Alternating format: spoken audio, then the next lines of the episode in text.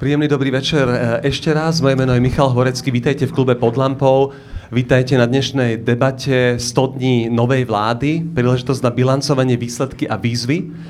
Náš dnešný večer sme radi, že ste prišli osobne sem do klubu alebo následujete na streame online a vážime si, že môžeme spolu diskutovať a hlavne sa teším z toho, že tu môžeme byť vďaka nadácii Hansa Seidela a vďaka Inštitútu pre verejné otázky. Tieto inštitúcie umožnili naše dnešné stretnutie a, a vedľa mňa mám hosti, s ktorými som sa rozprával o situácii tesne pred voľbami. E, posledný februárový týždeň v Goetheho inštitúte v rovnakej zostave a určite na to nadviažeme ktoré predpovede a prognózy sa im vyplnili a ktoré menej a, a čo z toho, čo vtedy čakali, sa stalo politickou realitou.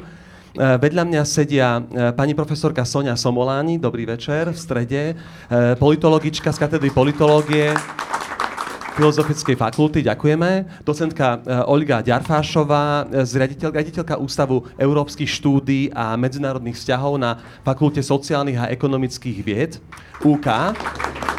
Dobrý večer. A v neposlednom rade Grigory Mesežníkov, doktor, ktorý je e, prezidentom Inštitútu pre verejné otázky. Grigory, teším sa, že sa zase vidíme na pódiu a je to pre mnohých z nás vlastne prvé podujatie po korone. Je to veľká radosť. E, všetkých e, vás rád vidím, že sme sa v zdraví stretli a môžeme znova diskutovať e, spoločne nielen cez Zoom a iné platformy na, na streamovanie, aj na streamovanie, ale aj osobne to má to má to svoje ne, neprekonateľné čaro.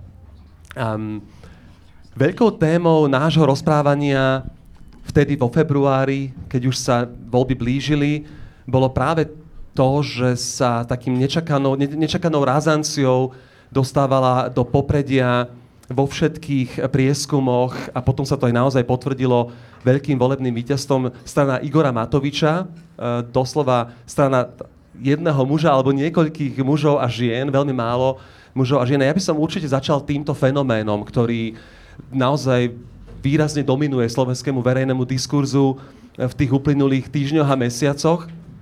Tak e, vy ste, to musím povedať, na vašu veľkú česť a slávu e, už tedy veľmi správne odhadli, že toto víťazstvo bude výrazné, ale nakoľko vás to pri tom bilancovaní e, tých pár mesiacov prekvapilo, ale nakoľko ste s tým už rátali a čo to vlastne urobilo s tou slovenskou politikou? Pani Somoláni, poprosím vás, ak môžete začať som chcela dať slovo ako Alebo...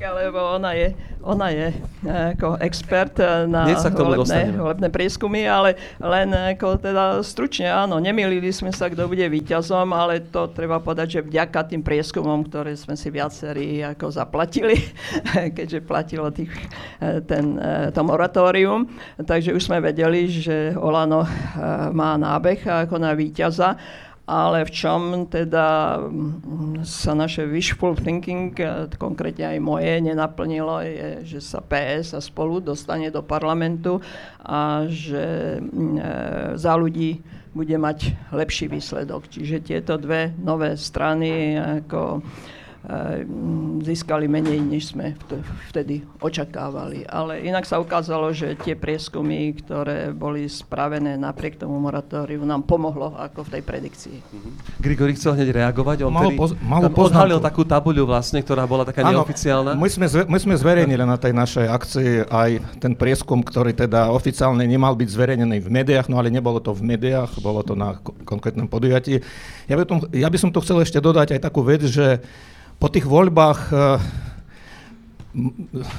povedal by som, že nositeľia rôznych alternatívnych predstav o tom, ako sa môže vyvíjať slovenská politika, proste, že čo by bolo keby, a pracovali potom s takými dvoma nerealizovanými uh, scenármi. Jeden scenár počítal s tým, respektíve úvaha bola taká, že keby tie voľby sa konali o jeden týždeň neskôr, tak možno, že by to víťazstvo tej politickej síly, nie je to strana, je to hnutie, myslím si, že dokonca aj ako hnutie je to veľmi zvláštne hnutie, že možno by malo dokonca tých 30% a e, v parlamente by, bol, by bolo menej stran, že ten počet by bol menší, že zrejme, ja si myslím, že nie je to celkom neopodstatnená úvaha, že by povedzme strana za ľudí mala problém sa dostať do parlamentu a možno, že dokonca aj SAS, pretože Igor Matovič bral aj týmto stranám. Hej, to je taká jedna alternatívna ako verzia uh, udalosti. No a potom uh, ešte síce menej, by som povedal, bolo menej zastancov tejto verzie, ale ešte aj pracovali s takou variantou, že keby voľby boli o dva týždne neskôr, to znamená potom, čo už sa začala tá pandémia, tak možno, že by ten pomer bol iný, pretože veľmi aktívny odchádzajúci premiér by ukázal ako na to. No samozrejme, že táto verzia podľa mňa mala už nejaký vnútorný rozpor, pretože v podmienkach pandémie by sa zrejme voľby vôbec ne, nemohli uskutočniť. Hej? No ale aj, aj s touto verziou, ako niektorí pozorovateľ, povedal by som, že pracovali. To znamená fakt ako to, že teda tie voľby sa odohrali toho 29.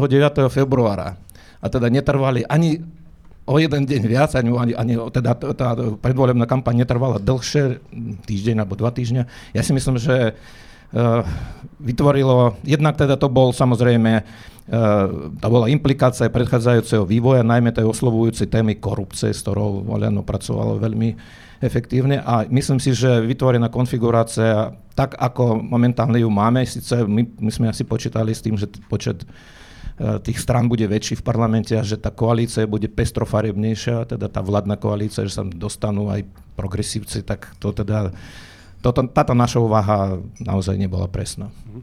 Olga Ďarfášová, a ako si vy vysvetľujete ten práve efekt snehovej gule, ktorý dosiahlo mm-hmm. Oľano v tých záverečných týždňoch a tiež veríte tomu, že ešte malo potenciál ďalej rásť, keby malo nejakú šancu a naopak, ako potom vnímate tú štvorkoalíciu, ktorú vystaval Igor Matovič a to, že vôbec prevzal na seba tú úlohu, že bude premiér, lebo o tom sa tiež tedy diskutovalo, či príjme na seba túto zodpovednosť, alebo skôr skončí, niektorí eh, aj v diskusii si tvrdili, že možno skončí e, v parlamente ako šéf parlamentu a prenechá premiérske kreslo niekomu inému. Čiže ako vidíte práve ten efekt Oľano a to, ako sa zhostilo tej, tej mm. roli tej najsilnejšej strany? Mm-hmm. Dobre, ďakujem. A ja teda prajem príjemné popoludne a teším sa, že po tých mnohých online e, stretnutiach sa naozaj vidíme face to face a ešte zaramcované teda tým predvolebným stretnutím, ako človek má pocit, že ten že v niečom sa čas spomalil, ale v niečom ten sociálny čas bol, išiel tak strašne rýchlo, že mám pocit, že sme tu sedeli, neviem, pred uh, tromi rokmi. No. Ale teda k, k tej otázke. Áno, tá predikcia tu bola, aj keď ešte aj ten posledný nezverejnený výskum, alebo len teda zverejnený mimo médií, neukazoval tých 25%. A tento, ako sme to my nazvali, ten last moment swing, akože v prospech Holano, myslím, že ostane trochu takým rebusom, pretože ani z povolebných výskumov, ani e, z exit polu, ktorý sme s kolegami analyzovali, sa e, to nedá celkom presne ako vyhmatnúť tá silná emocia, ktorá tam bola.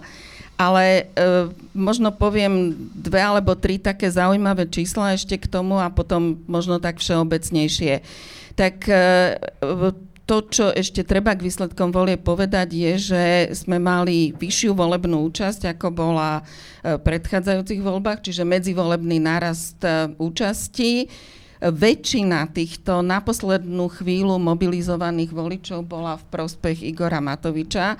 Ak si spomeniete, pred voľbami on vyslovene cielil na túto skupinu, nazýval ju driemajúci drak, myslím, tak rozprávkovo to znelo. A teda naozaj premenil tohto driemajúceho draka na hlasy vo svoj prospech. Druhá vec je, že e, prvovoliči, čo je vždy taká veľmi ostro sledovaná, cieľová skupina a vieme, že pred 4 rokmi väčšin, alebo teda veľká časť z nich volila extrémistov, teraz viac ako tretina z nich volila Igora Matoviča. Čiže naozaj e, tie výsledky ukazujú, že jeho podpora bola rozložená veľmi rovnomerne jeden, myslím, že ak nie jediný okres, kde nevyhral, je ten, v ktorom práve teraz sedíme, Bratislava jednotka, kde vyhralo PS spolu. No, čiže uh, aj na tomto vidno, že uh, tá podpora bola mobilizovaná napriek všetkým demografickým, alebo naprieč teda všetkých sociálnych a demografických skupín. Keď vysvetľujeme tento fenomén, samozrejme treba povedať slovo korupcia. Hej. Matovič sa stal majiteľom témy korupcia a naozaj aj veľmi presvedčivým majiteľom kompetentnosti túto korupciu nejakým spôsobom riešiť, alebo teda tu proti, protikorupčný boj e, riešiť. A v tom exit pole až 7 z 10 voličov tejto strany povedalo, že si ju vybralo práve e, kvôli korupcii. Čiže tu na ako naozaj ten protikorupčný ťah e, a tá, ten imič, ktorý on zosobňoval a závažnosť toho problému, myslím si, že bola teda v pozadí toho, e, toho pohybu, ktorý, e, ktorý nastal. No a posledná vec k volebným výsledkom vlastne dve veci ešte. Jedna, a to tiež zaznelo veľmi málo Často sa v súvislosti s voľbami hovorí o tzv. E, prepadnutých hlasoch alebo stratených hlasoch, tak toto boli voľby za tých 30 rokov, e, kde tých hlasov bolo najviac. Bolo ich vyše 28%, v 94. roku to bolo necelých 20%. Hej, vtedy sme mali pocit, že to je ako veľmi vysoké číslo. Čiže ľudia, ktorí voliť išli, ale ich hlas vlastne nie je reprezentovaný v parlamente a teraz myslím aj názorové skupiny, ale v neposlednom rade aj e, maďarská menšina. No a to, to posledné číslo tých 926, to asi si budem pamätať do konca mojej profesionálnej kariéry, lebo to, že takýto počet hlasov môže nejaký politický subjekt deliť od vstupu do parlamentu, naozaj je potvrdením toho, že výsledky volieb vo všeobecnosti sú stále tesnejšie a tie tesné rozdiely majú stále silnejšie a zásadnejšie dopady. Ja to teraz konkrétnym... Ja ešte uh, dodala, že ono, uh, keď si že uh, okolo 20% hlasov, ale dobre, presne v tomto prípade 28-30,6%, to je skoro jedna tretina ako, skutočne ako voličov, mm-hmm. ktorí nie sú zastúpení a pritom jedna strana ozaj iba o tých pár stoviek. Čiže ako, viac ako má áno, získala najsilnejšia áno, strana. Áno, viac hej, ako najsilnejšia hej. strana. A e, tu by som chcela povedať na Margo ako toho neúspechu ako PS a spolu, že je to aj vďaka tomu, že práve potenciálni voliči ako tejto strany e, sú najskôr takí tzv. strategickí voliči, že uvažujú ozaj veľmi racionálne, že z čoho sa bude tá vláda vytvárať a povedzme, skutočne mnohí chceli zachraňovať ako za ľudí stranu aj KDH. Vieme konkrétne o takých ľuďoch, ktorí hlasovali iba z týchto strategických, strategických dôvodov. Keby sa to spočítalo, tak možno, že sa prešmikne aj do PS spolu ako do uh, parlamentu. Grigori, na toto som sa práve chcel spýtať aj vás ešte, lebo budeme sa venovať vzniknutej štvorkoalícii, o tej je veľa čo rozprávať, ale predsa len ešte taká vaša interpretácia toho neúspechu PS spolu. Tu vlastne Bratislava Staré mesto bol jediný jediný kraj, kde, jediné miesto, kde štvrť, kde oni vyhrali reálne tie voľby, dokonca ani v Petržalke nie, ani Bratislavu sa im nepodarilo získať, hoci ešte 3 roka predtým e, sa hovorilo o možno 15 plus percentách, a čiže to je veľmi dramatický pokles až nakoniec teda mimo parlamentu. Čo vidíte vy ako hlavný dôvod? Tak tá situácia sa menila. Samozrejme, preferenčne tento subjekt bol silnejší, ale poprvé teda v porade by som bol. No tak uh, teraz spätne, jasne, že po, po bitke, ako sa hovorí každý generál, ale zrejme uh, ako forma účinkovania vo voľbách, tak už aj s tými cirka 7% by sa politická strana dostala. To znamená, keby kandidovali nie ako e, volebná koalícia, ale ako, ja neviem, na kandidačnej listine povedzme jedného subjektu by boli zastupcovia druhého subjektu, tak e, určite by sa dostali. Hej? Ale to dnes hovoríme už s vedomím toho, že ako to dopadlo. No ale uh, to, ako ste teda načrtli, že ako to bolo pol rok e, pred voľbami, e, ako to dopadlo v tých voľbách, tak samozrejme tá situácia sa menila jednak z hľadiska tej predvolebnej agendy. Oľano naozaj bralo proste ľudí, ja neviem, s protikorupčným nastavením, veľmi vnímavým e, voči tejto téme. Toto myslím si, že účinkovalo, ale asi väčšmi zaučinkovalo to, že napokon ten projekt nejakej spoločnej kandidátky alebo spoločné účinkovanie a, a okrem progresívneho Slovenska spolu tam vieme, že figurovali ako potenciálni účastníci tohto možného zoskupenia aj e, strana za ľudí, uvažovalo sa dokonca o KDH, napokon KDH sa od toho nejakým spôsobom odčlenilo, tak e, zrejme aj teda neúspech tých e, rokovaní o možných nejakých aliančných zoskupeniach predvolebných, nejakých koalíciách, no tak myslím si, že toto je tiež jeden z dôvodov. No a potom ja ešte mám jednu takú, to je moja vlastná nejaká taká hypotéza, naozaj tých 926 hlasov sa mohlo rozdeliť, roz, proste rôznym spôsobom. Mohlo zahlasovať viac v nejakej meskej časti, mohlo sa zahlasovať viac v nejakom špecifickom prostredí. Ja som sa na to pýtal aj teda svojich známych v tomto subjekte a ja som im túto svoju hypotézu tak nejak naznačil a nestretol sa s veľkým, povedal by som, s veľkou podporou z hľadiska teda interpretačného. Uh, ja si myslím, že v tej situácii, uh, keď teda progresívne Slovensko nabehlo na boj s extrémizmom, a ja si myslím, že to bolo urobené dobre, napriek tomu teda, že im to možno až tak veľa hlasov neprineslo, ale proste z hľadiska toho predvolebného toho celého diskursu, tej atmosféry, ja si myslím, že to malo svoj pozitívny dopad aj povedzme na zniženie podpory pre, proste pre tých extrémistov. Nevyšlo to v prospech progresívneho Slovenska, ale myslím si, že to bolo veľmi dôležité. Ale čo sa mi zdalo, že bola istá nevyužitá šanca, že práve v tom prostredí, ktoré je najviac vnímané, vnímavé a najviac ohrozované tým extrémizmom, v tom rómskom prostredí, si myslím, že táto strana mohla získať o pár tisíc hlas, hlasov viac povedzme tam, kde teda uh, najmä sú problémy s postavením tejto časti spoločnosti, kde to progresívne Slovensko malo absolútne odôvodnené, odôvodnenú legitimitu týmto spôsobom získavať tých voličov, pretože naozaj reálne sa zapojili do boja proti, proti fašizmu, majú to v programe, majú predstaviteľov, teda rómskej menšiny, ak teda takto definujeme a ja si myslím, že tam by sa dalo tých voličských hlasov získať viac. A tým sa dostávame podľa mňa k tak dôležitej téme, ktorá podľa mňa spôsobila tiež problémy tohto, tejto dvojkoalície a to bol to je problém líderstva. A tam asi tam vznikol nejaký problém s tými lídrami, aj, aj, s, aj s Mírom Beblavým, aj s Michalom Turbanom, že neboli natoľko presvedčiví, ako, ako, sa možno, ako sa možno očakávalo. A na druhej strane sa nám z týchto volieb e, naozaj ukázal jeden výrazný líder Igor Matovič, ktorý ako naozaj zamával tou e, slovenskou politickou scénou a už tie prvé mesiace jeho e, pôsobenia tak to povedať, prepísali mapu toho, čo sme boli zvyknutí. Od premiéra uh, u nás očakávať, to Slovensko zažilo všeličo a, a, a po tých 12 rokoch, uh, či už s Robertom Ficom alebo s Petrom Pelegrinim, tak je to výrazný skok. A skúsme možno definovať to jeho líderstvo a ako sa potom prejavilo to, keď sa vlastne z opozičného politika veľmi výrazného, 10 rokov silno prítomného, zrazu uh, stal premiér, ktorý robí niekoľko dlhočizné tlačovky a zrazu zápasí s takou zásadnou vecou, ako je pandémia.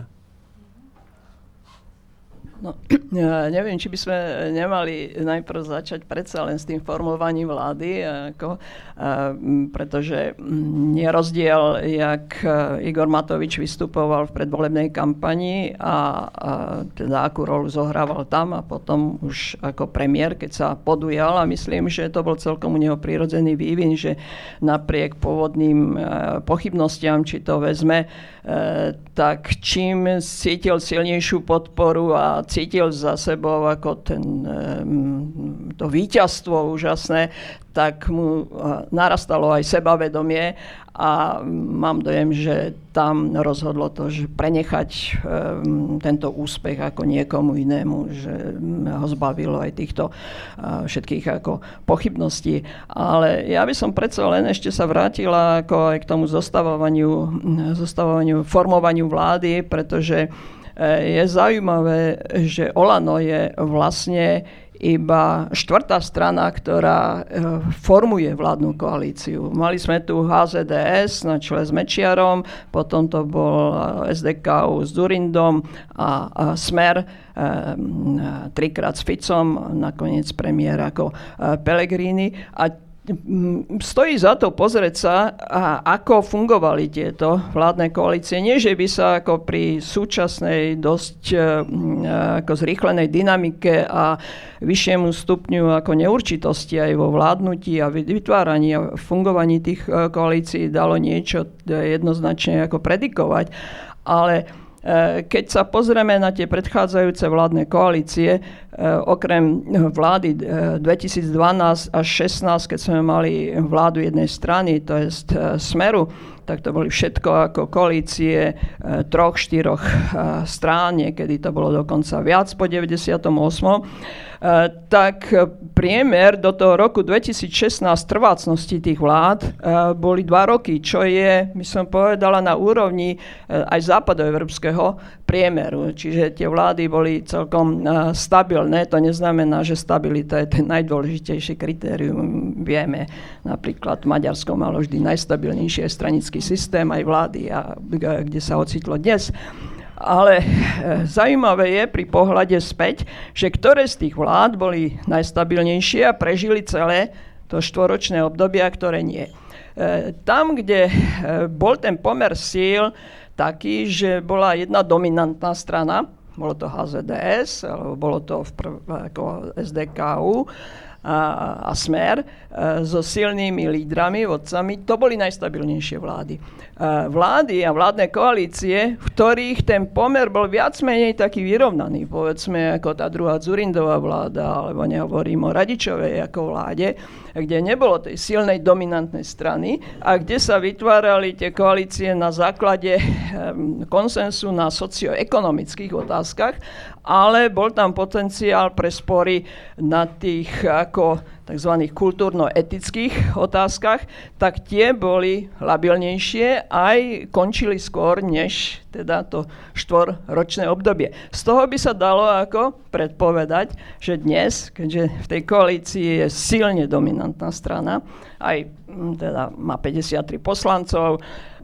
je tam ozaj silný nepomer oproti tým ďalším trom stranám, aj čo sa týka zloženia vlády, máme 8 z, ako z Olano a 3 3, 2 za tie ďalšie strany, čiže je to silne dominantná strana aj s dominantným lídrom. A navyše, keď sa pozrieme späť, tak všetky tie, tie politické strany aj so svojimi lídrami, e, ktoré boli najstabilnejšie, sa vyznačovali e, teda tým silným lídrom a e, silne kon, centralizovanou, centralizovanou stranou ale to neznamená, že malo aj ako, uh, no, uh, silnú organizáciu tej strany.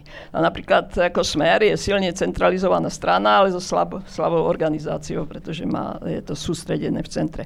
No a uh, Olano je, teda ak vôbec je politická strana, lebo nakoniec, to sme zabudli povedať, že oni na rozdiel PS spolu, ktorí šli ako koalícia, tak za Matovičom boli štyri rôzne ako skupiny, e, tiež nie na jednej kandidátke. Na jednej kandidátke, že to bolo uh, Olano, uh, potom Nova, Nova uh, Zmena z dola, Kresťanská únia, štyri a boli to pod jednou značkou ako jedna, jedna strana. Čiže aj tu vidíme, jak asymetrický bol ten volebný zápas a možno povedať, že to bola aj strategická eh, chyba ako lídrov PS spolu. Takže keď sa vrátim ako k tomu kolano, tak je to strana teraz dominantná, silne jak v parlamente, tak vo vláde a um, má teda silne centralizované, veď všetko má tam v rukách vlastne predseda s veľmi malým okruhom a je to mimoriadne slabo organizovaná strana. Takže toľko by som na úvod ako k tejto. Ďakujem.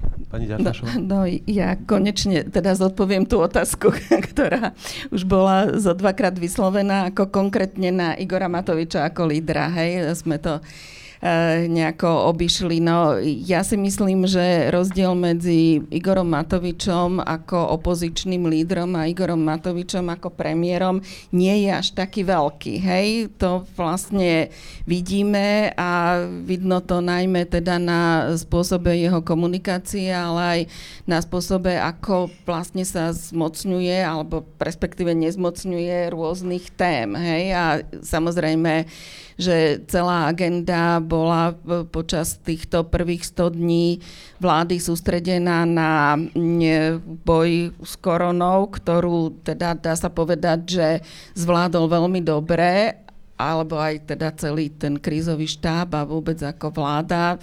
Dovolím si citovať e, Ivana Mikloša, ktorý v dnešnom smečku ako za túto čas vládnutia dal vláde jednotku za inú alebo za tú podstatnú časť, ktorú teraz už veľmi naliehavo očakávame, že s čím vlastne vláda a premiér príde, tak e, tu zatiaľ toho ako veľa nevidíme. Takže e, ja mám pocit, že Igor Matovič bude potrebovať e, témy alebo tému, nejakú ďalšiu silnú tému, a e, bolo by veľmi dôležité, keby to nebola téma, ktorá sa týka nejakého mikromanagementu alebo ktorá sa týka e, teda jeho komentovania nejakých bežných udalostí, ktoré sa dejú, ale naozaj by e, jasne predstavil nejakú víziu pre to štvoročné vládnutie a e, pre túto spoločnosť. Mňa teda, musím povedať, ako dosť vyrušené vyrušoval a možno viacerých z nás e, spôsob, akým, e, akým komunikoval, alebo aj stále teda komunikuje.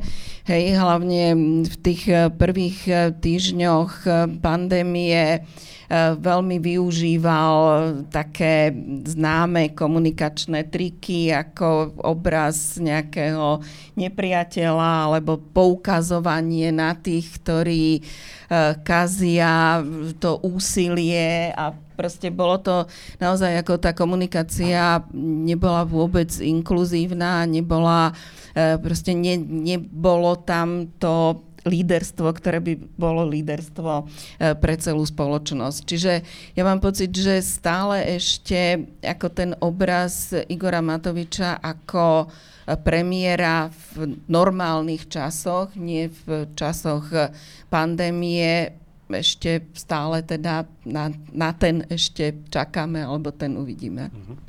My sme to veľmi vnímali, že komunikuje naozaj trošku tak podľa vzoru možno Salviniho, možno Trumpa. Sám si píše statusy na sociálne siete, či už je to Facebook, e, sám sa fotí veľmi rád, e, takisto veľmi rád organizuje také dlhočízne tlačovky, e, ktoré väčšinou on na nich dominuje, ale zároveň tam je taký veľmi zvláštny moment, ktorý naozaj to sprevádza od toho jeho premiérovania, od toho začiatku a to je, že keď sa vyskytne akýkoľvek problém, tak vždy je vlastne nejaký iný vinník ako on sám. Hej. Že vždy sa raz je to nejaké konzílium, raz je to nejaký iný odborník alebo iný člen toho týmu. Hm, čím je to možno podľa vás, Grigori, charakteristické takýto, takýto prístup? Je to naozaj taký ten nový populizmus stredu, o ktorom ste hovorili, že vlastne loví zľava správa, vyberá si to, čo dobre funguje, to, čo komunikačne špičkovo zvláda a musíme povedať, že podľa, ukazuje sa ako mimoriadne dobrý komunikátor a, a vie svoje posolstva dostávať e, k, k masám.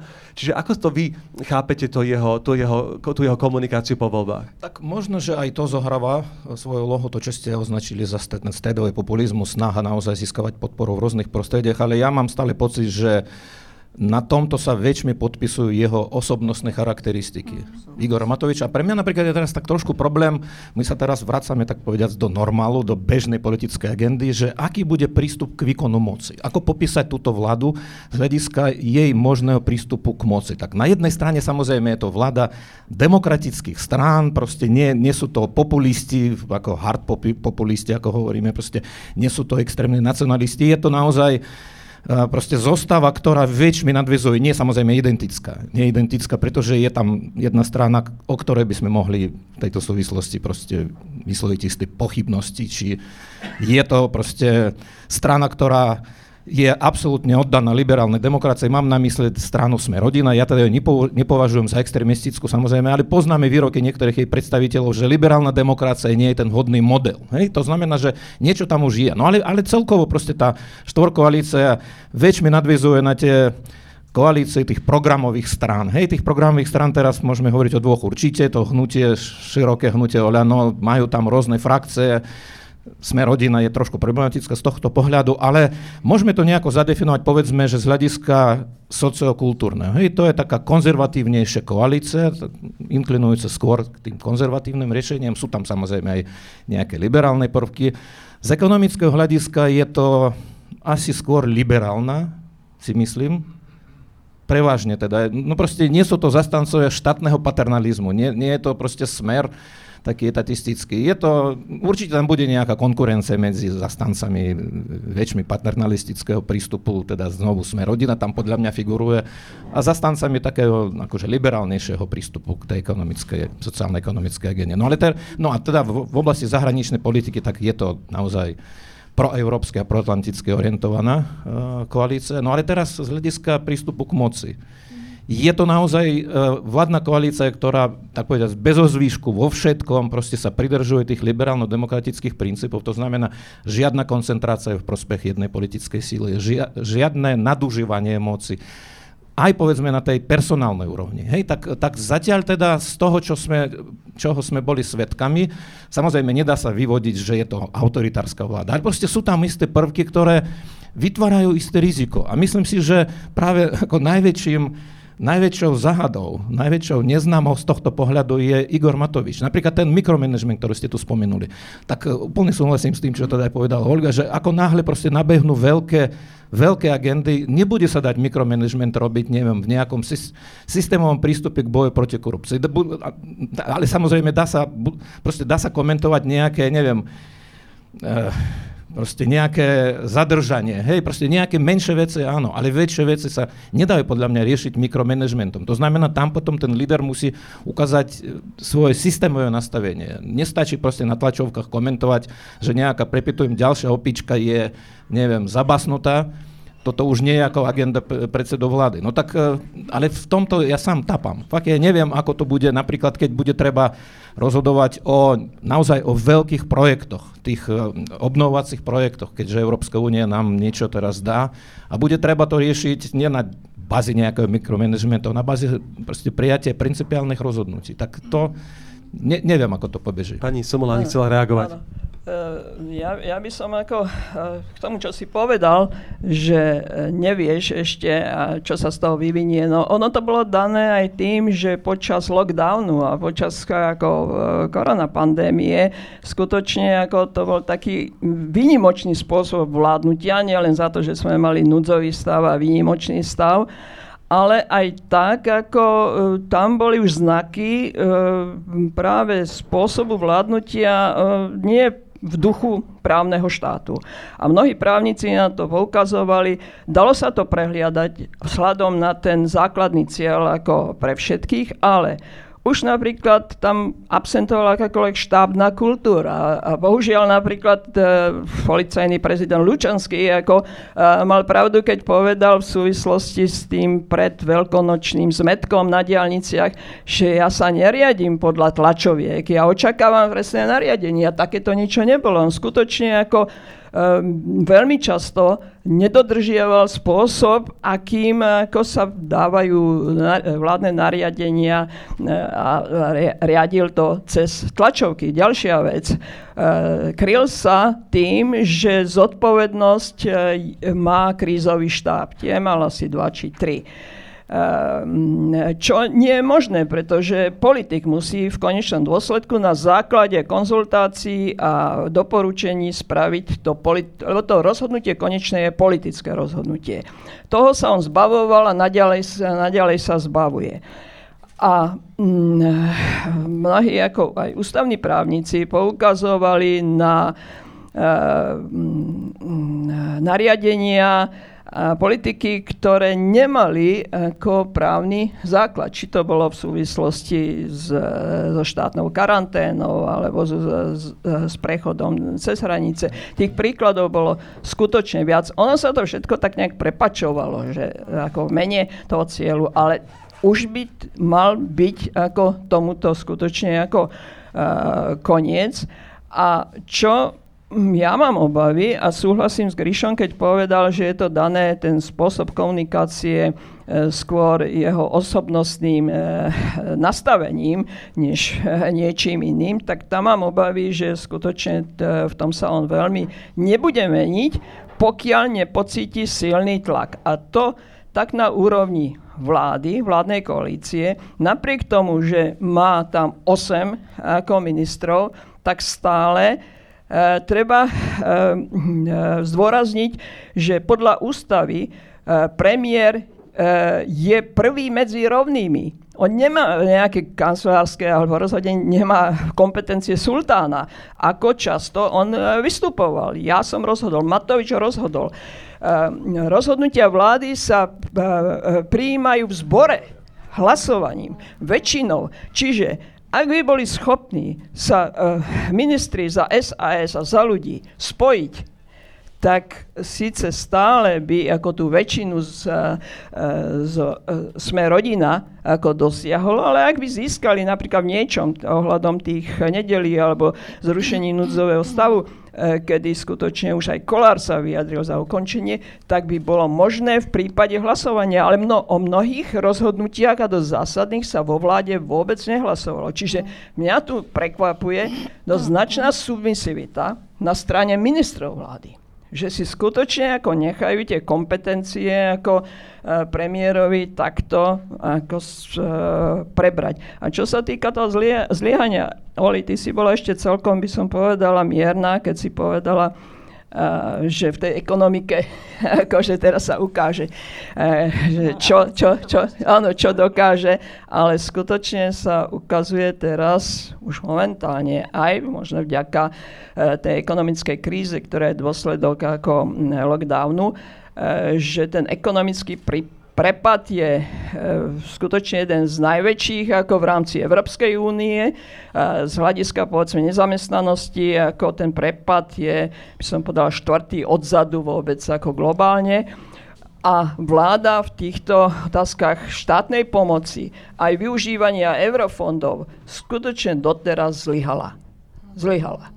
A nemôže to ako vysvetľovať e, nejakým ako iným e, č, úradníkmi, administratívou. No je pravda, že zdedili tú administratívu a tých úradníkov, ktorí boli naučení predovšetkým nedôverovať, všetko kontrolovať a tak ďalej.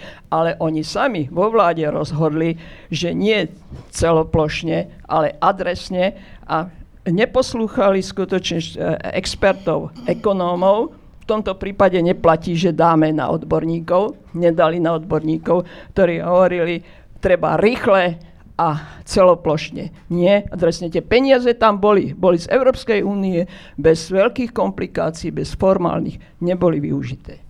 Olga Ďalfrašová chcela reagovať, potom Grigori. Uh, áno, ja som ešte teda k tomu presne toto chcela dopovedať, že naozaj, keď sa pozrieme na tých uplynulých 100 dní, uh, Eh, tak eh, môžeme povedať, že Slovensko vlastne ďaleko najlepšie zvládlo tú zdravotnú situáciu a teda pandémiu a je asi v najhoršom postavení z hľadiska tých ekonomických dôsledkov. Hej? Čiže tu na, naozaj sa o, roztvorili uh, obrovské nožnice.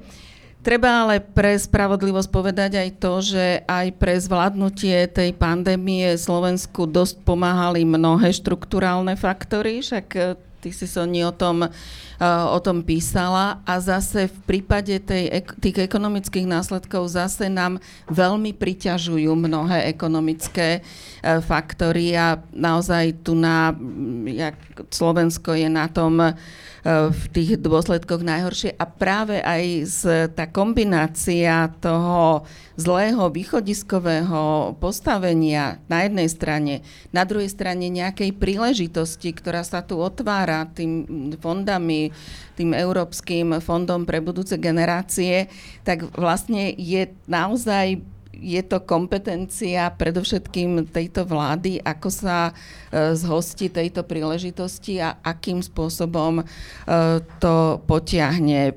Na Margo toho len taká malá odbočka, že ak ste si pozreli programové vyhlásenie vlády, ktoré myslím, že bolo najdlhšie doteraz v histórii, tak veľa miesta bolo venované práve aj transparentneniu inštitúcií, boju proti korupcii, celkovo ako ozdravenie súdnictva a tak ďalej. Ale napríklad vede bola venovaná, myslím, že polovica strany, alebo proste úplne akože, teda, čiže to, čo by nás mohlo v tomto potiahnuť, ako čo by mohlo trochu nejako preorientovať, isté, že sa to nedá z večera na ráno, ale postupne vlastne nejako preorientovať tie priority uh, našej ekonomiky, E, tak e, na to zatiaľ ten dôraz nie je. A možno ešte jedna, jedna vec k tým štruktúrálnym podmienkam vyrovnávania sa s tou ekonomickou krízou. Áno, jedna je tá, že na čom teda stojí naša ekonomika, hej, že je to prevažne e, export a menej teda domáca spotreba ale presne aj tieto veci, ako bolo, bola reakcia na distribúciu pomoci a vôbec ako celé, celé toto zvládnutie vlastne naražalo na strašne neefektívnu administratívu. Hej? Čiže tu je ako fungovanie inštitúcií je asi popri teda tej štruktúre ekonomiky ďalším veľmi e, znevýhodňujúcim faktorom. Grigori, najprv... Alebo, dobre, Poznám, sa páči. Len poznámku ešte k tej ekonomickej uh, dimenzii, že um, tá metafora, nechali nám prázdnu špajzu, ako síce uh, je reálne ako niečím zdôvodnená, ale v prípade tej štátnej pomoci ako nemožno sa na to vyhovárať, pretože z tej sumy, ktorá prichádza z Európskej únie už tým, že sme neboli schopní prečerpať európske fondy, tak z 3,1 miliardy eur, ktoré je dispozícii, za 3 mesiace sme boli schopní vyčerpať iba 8, Čiže áno, na jednej strane nechali prázdnu špajzu, ale tým nemožno vysvetľovať to zlyhanie pri poskytovaní štátnej štátnej pomoci, na ktorú ako peniaze skutočne a hotové narýchle poskytla e, Európska únia. Zjednodušila veľmi schémy, na základe ktorých o to možno žiadať. Lenže problém je, že kým napríklad Dáni e, si poslali, žiadali 13 schém, Češi 7, e, tak Slovensko jednu. Grigori. Ja mám jednu poznámku na margo toho, čo hovorila Sonia o tom, ako sa rozhoduje v tejto vládnej koalícii, ale skôr než to e, sa k tomu dostanem, chcem povedať jednu vec, že ono vlastne teraz vyzerá, keby sme spustili nejakú bezmeznú kritiku na túto vládu. Ja si myslím, že to, že vôbec vo voľbách ako demokrati vyhrali, je fantastická vec. My sme tu mali, naozaj, my sme tu mali vládu takmer systémové korupcie, klientelizmu, kde mafianizácia proste štátu prebiehala. Hej, takže táto zmena vytvorila podmienky na naozaj napredovanie tým lepším smerom, nie tým teda pôvodným smerom SD, ale dobrým smerom. Takže teraz samozrejme záleží na tom, aby ten pohyb bol čo najlepší. Hej, to znamená, že tu nejde o to, že my sa snažíme nejak bezhlavo tú vládu kritizovať a samozrejme s vedomím toho, že pandémia to bolo niečo mimoriadné. Hej, že nevieme, ako by dopad, dopadlo s inými vládami. Ale myslím si, že treba proste vyhodnocovať adekvátne, vyhodnocovať ten vývoj. No a teraz tá poznámka k tomu, čo teda hovorila Sonia, absolútne s ňou súhlasím. Totiž uh, každá strana vstupuje do vládnej koalície, ak je vo vláde, a teda je tu vláda viacerých stran, tak vstupuje do vládnej koalície s vedomím toho, že bude musieť nejakým spôsobom presadzovať svoje priority, aj keď je to menšinová strana, proste a, a vytvárať na to aj zodpovedajúce podmienky, hej, robiť nejaké pozicionovanie, proste hľadať nejaké spojenectvo v rámci tej vládnej koalície. Keď sme tu mali demokratické vládne koalície, tak nebolo ničím vynimočným to, že sa vytvárali nejaké vnútorné koalície. To neznamenalo, že to bola proste nejaká opozícia, ktorá rozbíjala tú vládu, ale Jednoducho celkom podľa nejakých línií, logických línií programových hodnotových, proste politické frakcie, subjekty sa nejak spájali. Tak napríklad v tej prvej Zurindovej vláde to bola SDL z SOP na tej ľavicovej, tej paternalistickej, etatistickej strane a potom tam bolo SDK, potom KDH, keď sa vyčlenilo SMK. A potom aj, povedzme, aj v tej druhej Zurindovej vláde tam tiež boli rôzne proste spojenectva, niekedy situačné, no ale proste a teda to bolo priznačné pre demokratické vlády. Čo sa týka Smeru, HZDS, SNS, tam nejaké takéto, myslím si, že logické koalície sa nevytvárali, iným spôsobom sa to rozhodovalo. No ale teraz my tu máme štvorkoalíciu, kde teda je dominantná, prevažne konzervatívna strana. Potom tu máme takú veľmi ako fakt formáciu sme rodina. Nedávno som sa dopočul z úst priamo predsedu tejto strany, že to je ľavicová sociálna strana. Povedal, povedal s Braňom Zavodským v relácii, že my sme ľavicová sociálna strana. Tak pre mňa to bolo prekvapenie. Ja si myslím, že je to strana, čo sa týka kultúrneho, proste kultúrnej agendy, je to konzervatívna strana. Mohol by som použiť ešte trošku silnejší, uh, silnejšiu definíciu. No ale, tak, ale tieto dve strany nejako, hoci teda je to jeden z menšinových subjektov a veľký dominantný subjekt, tak k sebe nejakým spôsobom inklinujú a vy, naozaj už teraz vytvárajú spojenectva. Hej? Ale napríklad tie dve menšie strany, nerozumiem tomu, že prečo, a opakujem, ja nie som zastanca toho, aby e, nejak vyderali proste, ale vôbec to nemusí byť opozícia, ale majú nejaké postoje, evidentne sú tieto postoje blízke v mnohých otázkach, v ekonomických otázkach, proste v otázkach toho, ako sa vyrovnať teraz s následkami tej koronakrízy, e, proste v otázkach, ja neviem, tzv. kultúrne-etických, hoci to myslím si, že nie sú iba kultúrne-etické otázky. Proste, a tieto dve strany nejak zatiaľ nedokázali využiť ani tú možnosť, o ktorej hovorí Sonia.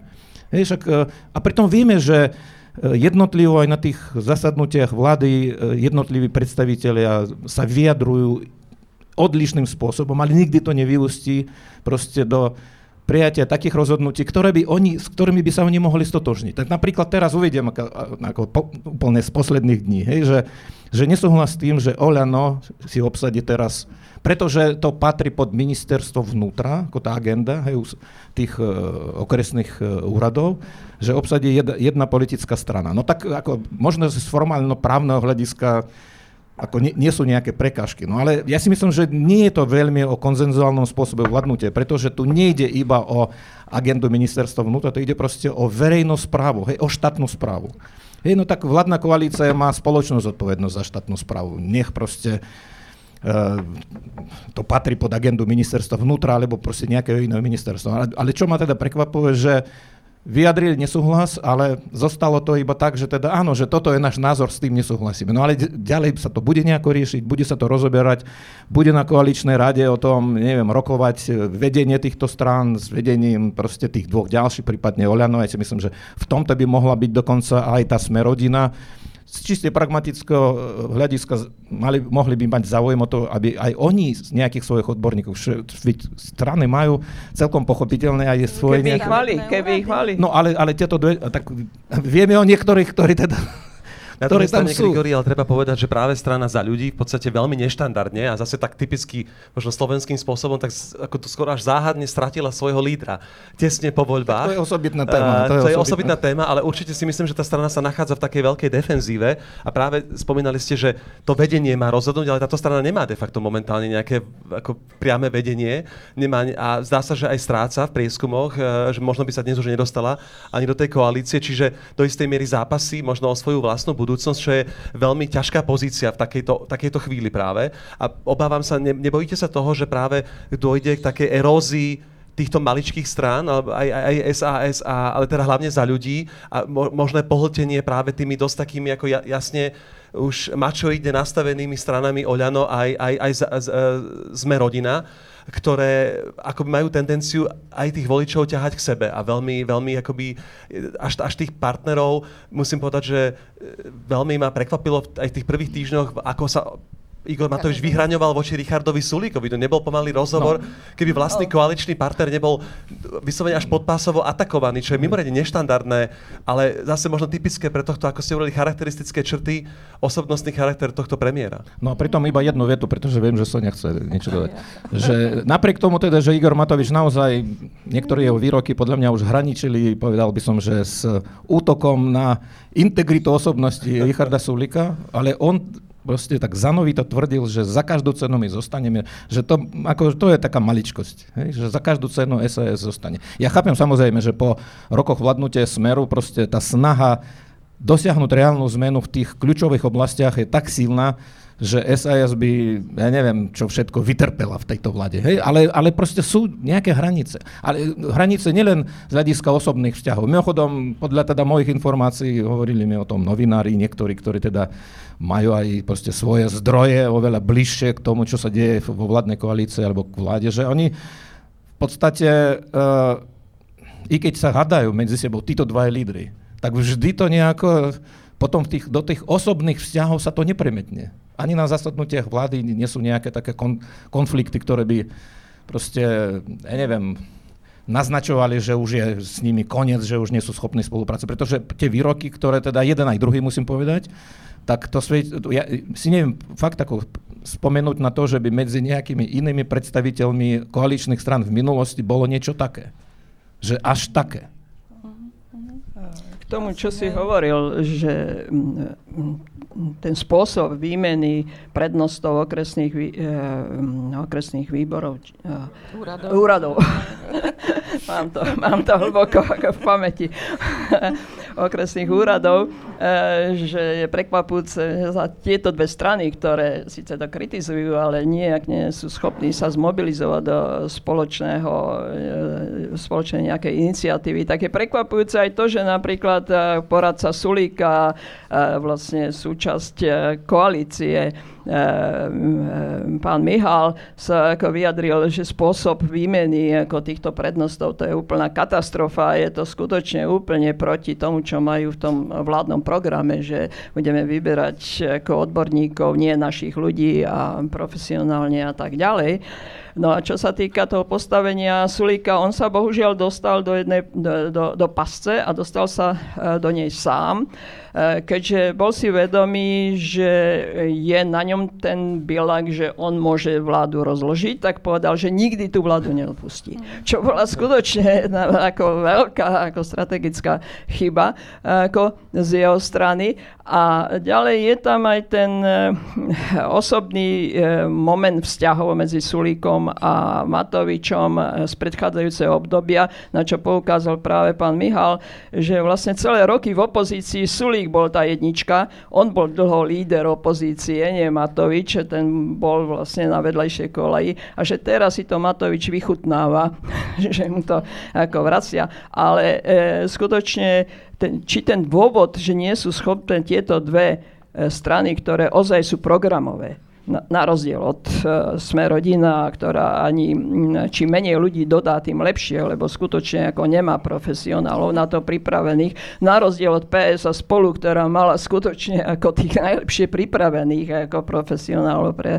pre rôzne uh, oblasti. Uh, tak mm, ja mám, ja mám obavy, že v súčasnosti, keď vstupujeme do štádia už riešenia ekonomickej krízy a u týchto hlavných lídrov politických strán, kým ten štvrtý je zatiaľ niekde ako v ilegalite, a veľmi na to dopláca práve tá najmenšia strana, tá jednoznačne, pretože pri personalizácii politiky si ľudia ako identifikujú stranu ako s lídrom.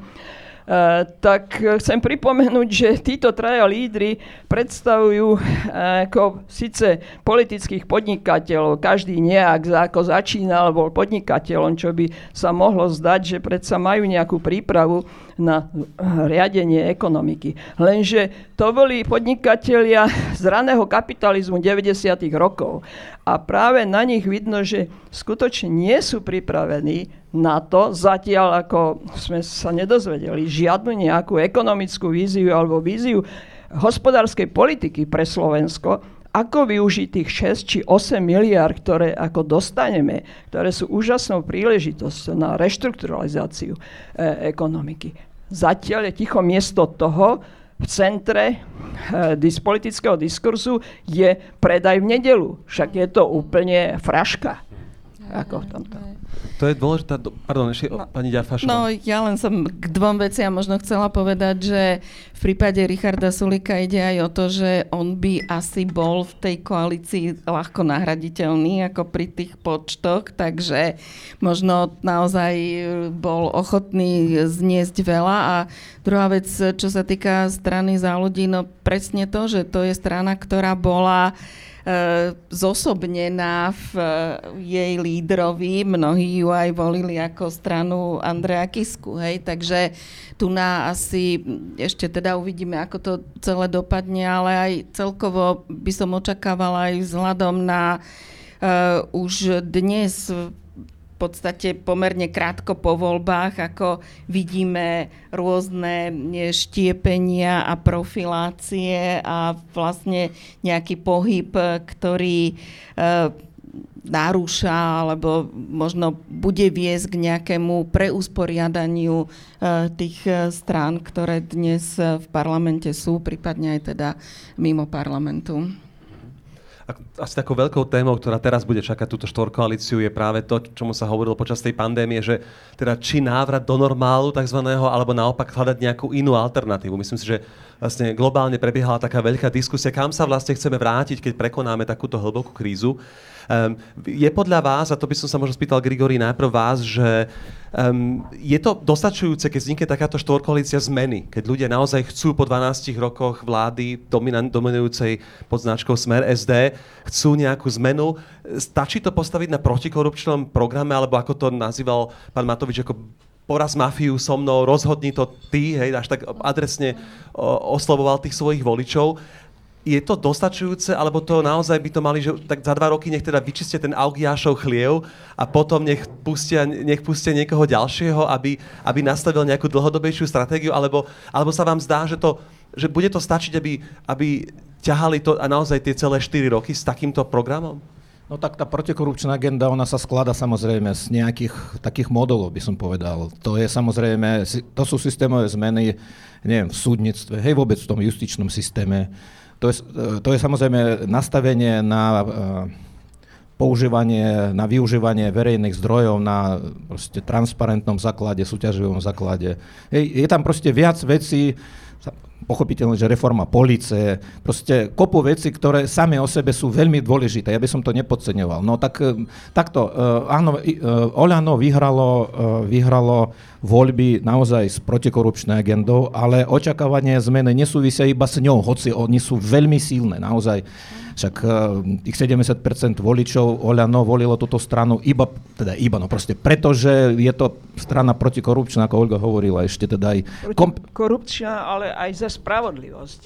Aj za spravodlivosť. Tak áno, ako korupcia... A za ľudí.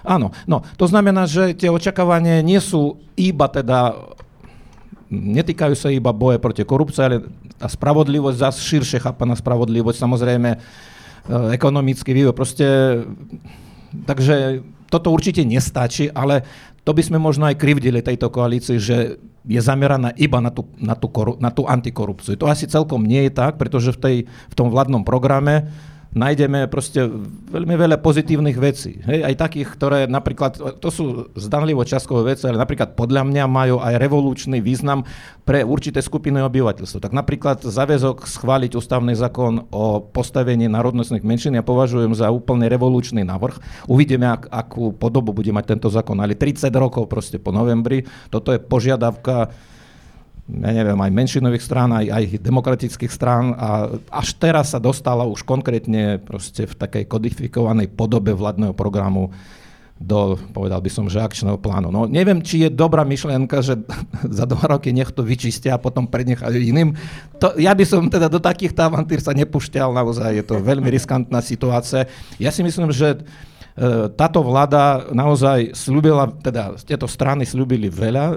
Igor Matovič najmä počas e, teda formovania vlády to veľmi zdôrazňoval, že mu záleží na stabilite, veď toto je vládna koalícia z ústavnou väčšinou, to je tam oversized.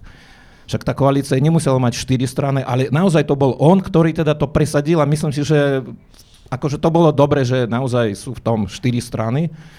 Uh, I keď teda dominancia samozrejme je tam veľmi silná, ale uh, bol by som za to, aby táto uh, vláda naozaj aj v tej protikorupčnej agende, aj v tých ďalších agendách robila to, čo v podstate slúbila v tom vládnom programe. Takže nie dva roky, ale teda 4 roky. A navyše my takto my ešte nevieme, že ako sa vyvinie teraz situácia na tej opozičnej strane politického spektra, to, čo to už zaznelo. Pretože tie zmeny nejaké frakčné, oni sa možno odohrajú aj vnútri vládnej koalície, ale zároveň aj na, to, na tom opozičnom poli, proti poli sa teraz začínajú odohrávať veci, ktoré teda môžu uh, nielen uh, sformovať novú podobu tej opozície, ale vplývať aj na situáciu vnútri vládnej koalície. Hej, tak, tak ja by som bol skôr za to, aby tá vládna koalícia naozaj vyčerpala proste ten štvoročný mandát a urobila čo najviac z toho, čo považujeme za veľmi dôležité, prínosné proste štruktúrálne zmeny. Samozrejme, nabehnutie, ako ste povedali, že či e,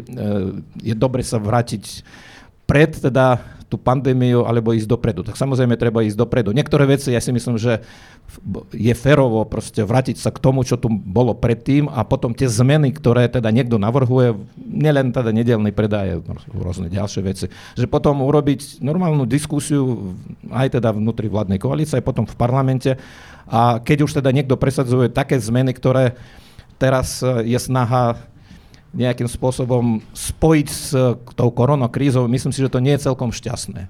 To nie je celkom šťastné. Ale, ale myslím si, že ako to, ten štvoročný mandát táto vláda má ako šancu naplniť. Uh-huh. Olga? Chcem k tomu doplniť, lebo naozaj je to akože veľmi, veľmi dôležitá otázka. Veľa sa teraz aj v politológii o tom diskutuje. V podstate v mnohých krajinách, hlavne teda tohto stredoeurópskeho priestoru, sa dostanú k moci strany práve na základe tejto protikorupčnej agendy. Hej? Že naozaj tá korupcia je neduch, ktorý je veľmi rozšírený, je e, vlastne zdrojom teda nedôvery k politickým elitám, nedôvery k politickým inštitúciám, e, je teda zdrojom aj toho pocitu nespravodlivosti. Proste všetko to, čo sme tu vlastne pred voľbami veľmi plasticky a intenzívne zažili. Problém je však v tom, že veľmi často sa práve boj proti korupcii zvrhne len na boj proti tým skorumpovaným elitám a nie je podložený, alebo teda nemá nejakú e, silnejšiu obsahovú substanciu naozaj systémových zmien, ktoré by teda boli postavené na tom e, good governance, hej, to dobré, dobré a spravodlivé vládnutie. No a mám pocit, že tu na naozaj je, je taká, by som aj takú poistku videla v niektorých rezortoch eh, práve tejto vlády, a teda konkrétne myslím na rezort spravodlivosti a ministerku Kolikovú, kde naozaj vidím ako záruku toho, že eh, sa ten mm, boj proti korupcii, ktorý vyniesol vlastne predovšetkým teda Igora Matoviča a jeho hnutia, ale eh, k moci aj tieto dve, tri ďalšie strany, tak aby naozaj neskončil tak, ako mnohé takéto e, prípady skončili. Vieme napríklad, na čom vyrastol Orbán, alebo neviem, nakoniec aj Babiš, že je tá korupcia tak e, závažný problém, že potom e, boj proti nej sa stáva takým vehiklom pre politické, pre populistické politické strany, aby sa dostali k moci. Tak treba dúfať, že toto nebude ten prípad. Pani Sobolani chcela ešte doplniť, aj vás sa potom spýtam uh, ďalej. Rozhodne súhlasím, Gríša, že treba tejto vláde nielen, že dopriate 4 roky, ale, e, ale aj si prijať, aby to vydržalo 4 roky. To, že mm, sme kritickí, a ja teda obzvlášť na, tú ekonom, na to zvládavanie ako ekonomiky, tak to neznamená, že nevidíme aj ako pozitíva. Tie, tie tu sú. A konkrétne, však už to bolo spomínané, ako v oblasti spravodlivosti práve, ako už spomínaná ministerská Kolíková. A je len škoda, že teda to viac e, ako nejak neprináša zisk ako pre politickú, e, politickú stranu, pretože prvé ako úspechy vlastne ona dosiahla, či v, v zložení a veľmi takou, by som povedala, pokojnou cestou, ako zmene súdnej rady a k tým posunom, ku ktorým tam došlo. Ďalej, mení sa pravdepodobne aj atmosféra v spoločnosti, e, teda na základe toho, že je informácia, že viacej podnikateľov je ochotný nahlasovať ako prípady výpalníctva, že zvyšuje sa e, trochu tá dôvera v políciu. Posledné ako zásahy vidíme, že policia sa do značnej miery ako oslobodila od tých vonkajších tlakov, aj keď nie úplne ale je tu výrazný posun. A ešte sa vrátim k tomu, čo si ty predtým povedal, že samozrejme, a to sme hovorili už aj vtedy pred voľbami, že bolo by naivné a ozaj veľmi utopické mysleť si, že sa dá z tej čiernej diery, v ktorej sme boli za 12 rokov vlády Smeru, vyskočiť ako jedným razom, ako jednou, jednou vládou. To, to skutočne by, ako, to by bol úplný uh, zázrak. Ale o to viac ako treba vecne a kriticky na tie e, negatíva poukazovať a zároveň pozitíva vyzdvihnúť. E, hlavne to je ako zloženie by som povedala, tej zahranično-politickej ako, uh, epistemickej obce, kde je minister zahraničia a všetká česť ako Sulíkovi a SAS, že tam ako nominovali nie člena strany pána Korčoka, ďalej ako predseda Európskeho zahraničného výboru e, Tomáš Valášek, Klus ako štátny tajomník a mnohí ďalší, takže tam skutočne ako môžeme sa tešiť kone, konečne aj v debatách, ktoré sú na túto tému, že nepočujeme žiadne hlúposti a naivné, ako to bolo v čase ako tej predchádzajúcej koalície. Na druhej strane Eh, eh, aj niektorí, ktorí poukazovali, že ako, tešme sa z toho, je to pozitívne, ale mám zase trošku obavy, ak do toho vstúpi premiér veľmi autoritatívne, pretože aj pri poslednej návšteve v Maďarsku ako to dáva také indicie, že jemu ako ten štýl politiky Orbánov dosť ako uh, uh, konvenuje, že mnohé z toho by imponuje, vyslovene imponuje. Nakoniec tie národné konzultácie, však o čom bola tá jeho anketa. A skutočne ako, no len treba dúfať a všetko robiť proti tomu, aby nezaviedol niečo podobné na e, vlastne iba legitimizáciu svojej ako výraznej moci. A teraz ešte som si spomenula, ja si nemyslím, že on je zase až tak e, geniálny komunikátor, že oslovuje masy.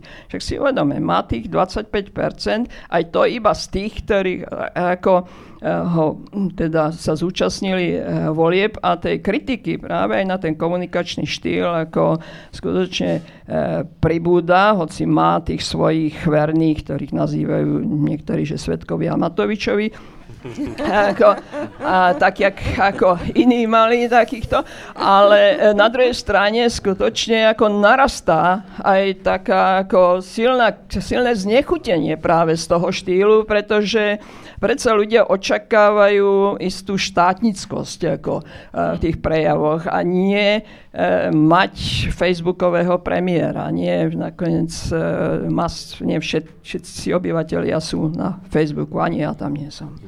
Kým sa dostaneme k tomu, čo sa deje vlastne na tej opozičnej strane slovenskej politiky, lebo to by som určite ešte chcel, aby sme stihli aspoň, aspoň stručne, tak neodpustím si, ale určite jednou z takých výrazných tém, ktoré dominovali tým 100 dňom, boli aj, boli aj tie kultúrno-etické otázky. A, a vieme už z minulosti, že Igor Matovič dostal do parlamentu ľudí, ako bola pani Mezenská, ako bol pán Kufa a ďalší vyslovene antisystémoví mnohí politici. A teraz vlastne spomínali sme tu jeho, vlastne on má vlastnú akoby štvorkoalíciu svojej strany, kde je okrem iného Kresťanská únia, kde niektorí teraz sporia o tie pojmy, ale dá sa hovoriť o tom fundamentalizme, ktorý zastupujú niektorí, niektorí príslušníci tejto platformy.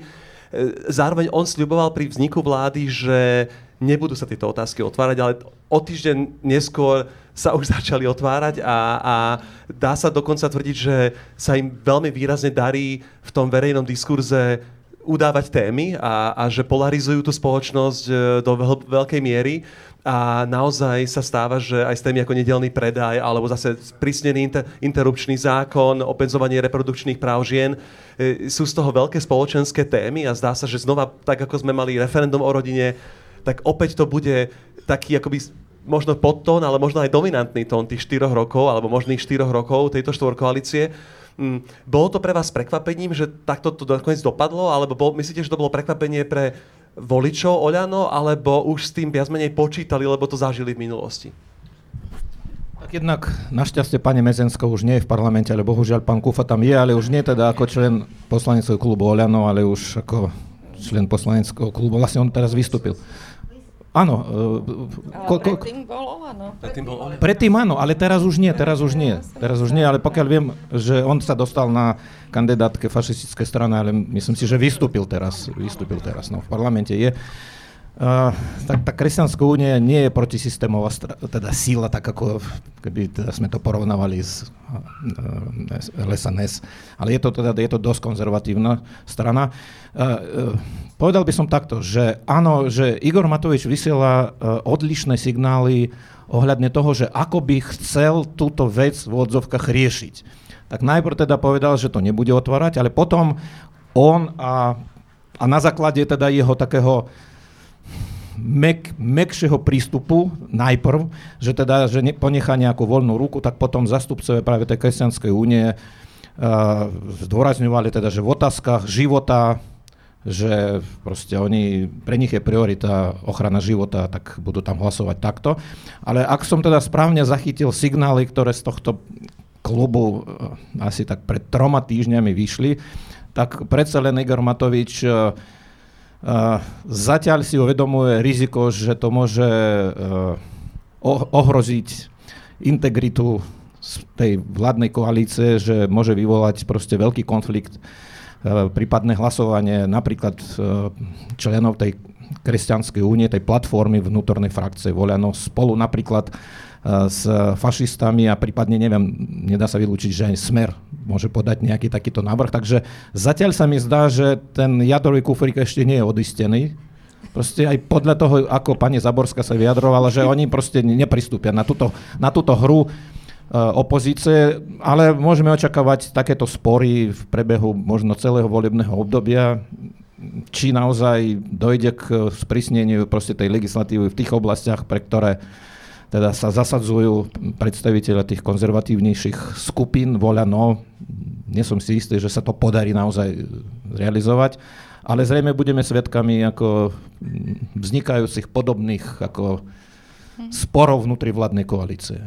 Mhm. Ale Igor Matovič zas si myslím, že nie je samovrah. Že on možno aj dokonca názorovo by sa k niektorým riešeniam, možno že v nejakej mekšej forme sa priklonil, ale asi nie za cenu ako straty proste toho postavenia, ktoré momentálne má. Iba dodatok teraz z tej, a veľmi, veľmi to kvitujem, som niečo si povedal, k tej zahranično-politickej oblasti. Naozaj veľmi dôležité, aby tá vláda vydržala 4 roky.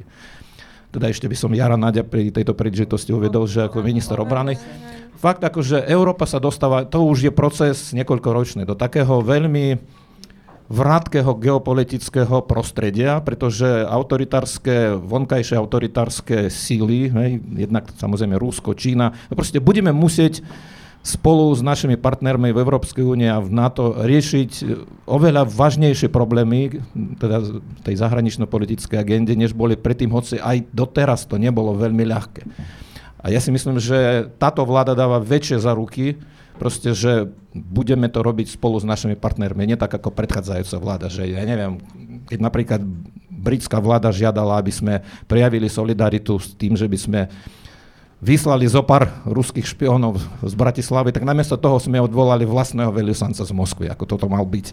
Toto mala byť taká odpoveď, hej, že, že to, k tomuto už nedojde a teda ešte ma naplňa istým optimizmom, keďže nemám pochybnosti o tých troch stranách, to znamená Oľano, za ľudí a, a SAS, um, že tam bude všetko OK, ale ešte ma naplňa istou, istým optimizmom aj výrok uh, predsedu štvrtej strany, teda predsedu parlamentu, ktorý povedal, že on nebude partizančiť, čiže on do Moskvy nebude chodiť ako partizán. Tak to je, myslím si, že celkom ako celkom nadejná vec. To, že teda chodí, že bol teraz v Prahe a na rozdiel od Juraja Šeligu, že položil kvety na hrob Karla Gota je v poriadku. Myslím a fotil si, sa no, s ruskými vlkmi a, a...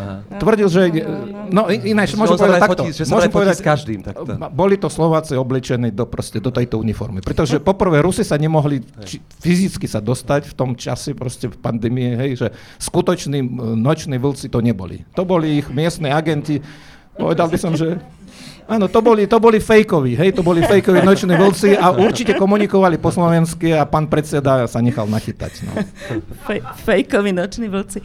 No, uh, ja len k tomu dopoviem, že uh, možno nebude chodiť do Moskvy, ale bude sa stretávať so Salvinim a s Lepenovou a teda ne, nejaký ten euroskeptický hlas tam asi bude, ale asi nebude nejaký dominantný a hlavne teda tým, že ministerstva obrany aj zahraničných vecí sú v dobrých rukách, tak by som povedala, že je tam poistka. Ale ešte len krátko k tým um, kultúrno-etickým témam a k týmto uh, fundamentalistickým nejakým predstavám, tak uh, Možno mnohí voliči Olano netušili, že spolu teda, že dávajú hlas aj e, práve nositeľom a nositeľkám e, takejto fundamentalistickej alebo priamo až nejakej klerikálno-konzervatívnej agendy. A e, ja mám pocit, že to, že oni zacítili príležitosť a vlastne vyšli s touto témou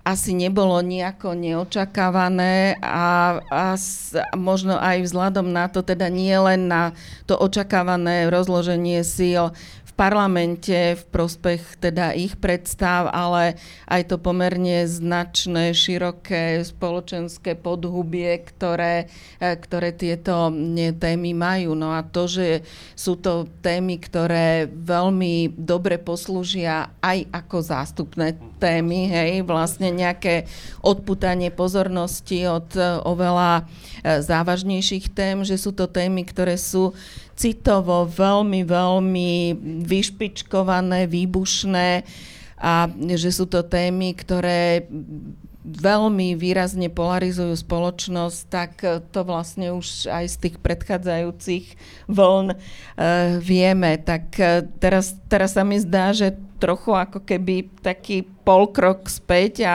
možno krok späť, dva kroky vpred uvidíme, že ako, ako sa to vyvinie, ale je možné aj to, že práve táto deliaca línia bude nejakým spôsobom možno určujúca aj pri tom preskupovaní, o ktorom sme hovorili.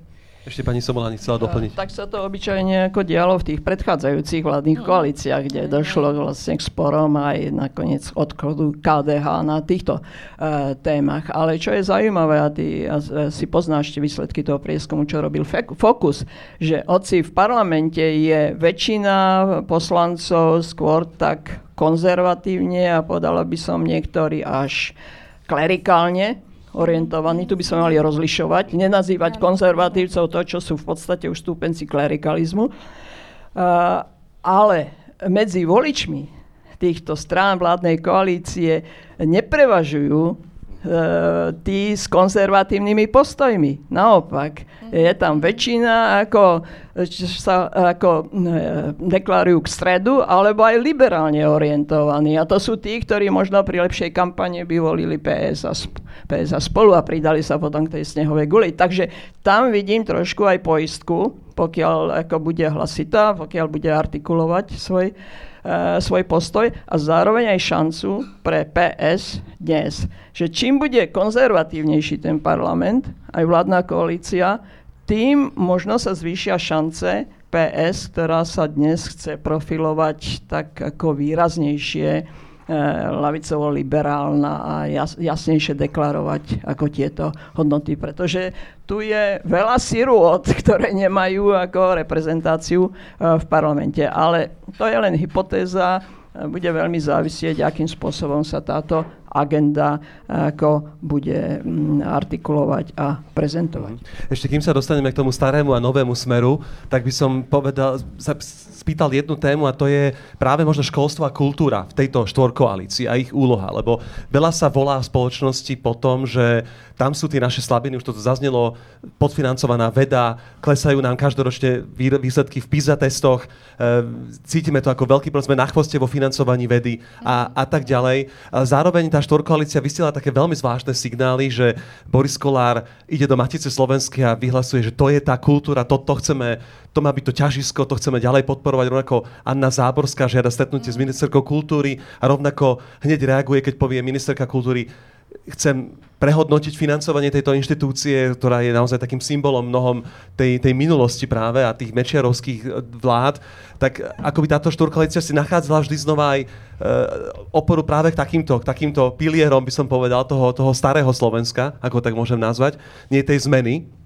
E, čiže keby ste mohli zhodnotiť svoje vnímanie týchto rezortov akoby e, v tejto novej zostave. A či sa dá od toho očakávať nejaká zásadnejšia zmena v tejto oblasti?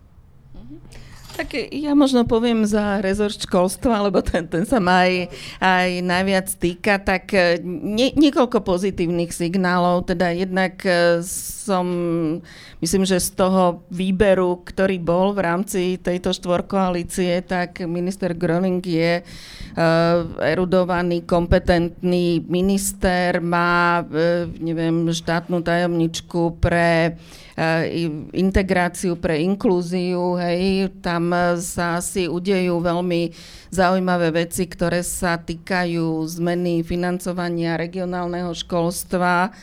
Pani Filipová predtým pôsobila na ministerstve vnútra a teraz teda by sa toto malo nejako zmeniť, čo by minimálne nejako stransparentnilo alebo prečistilo to veľmi neprehľadné financovanie regionálneho školstva.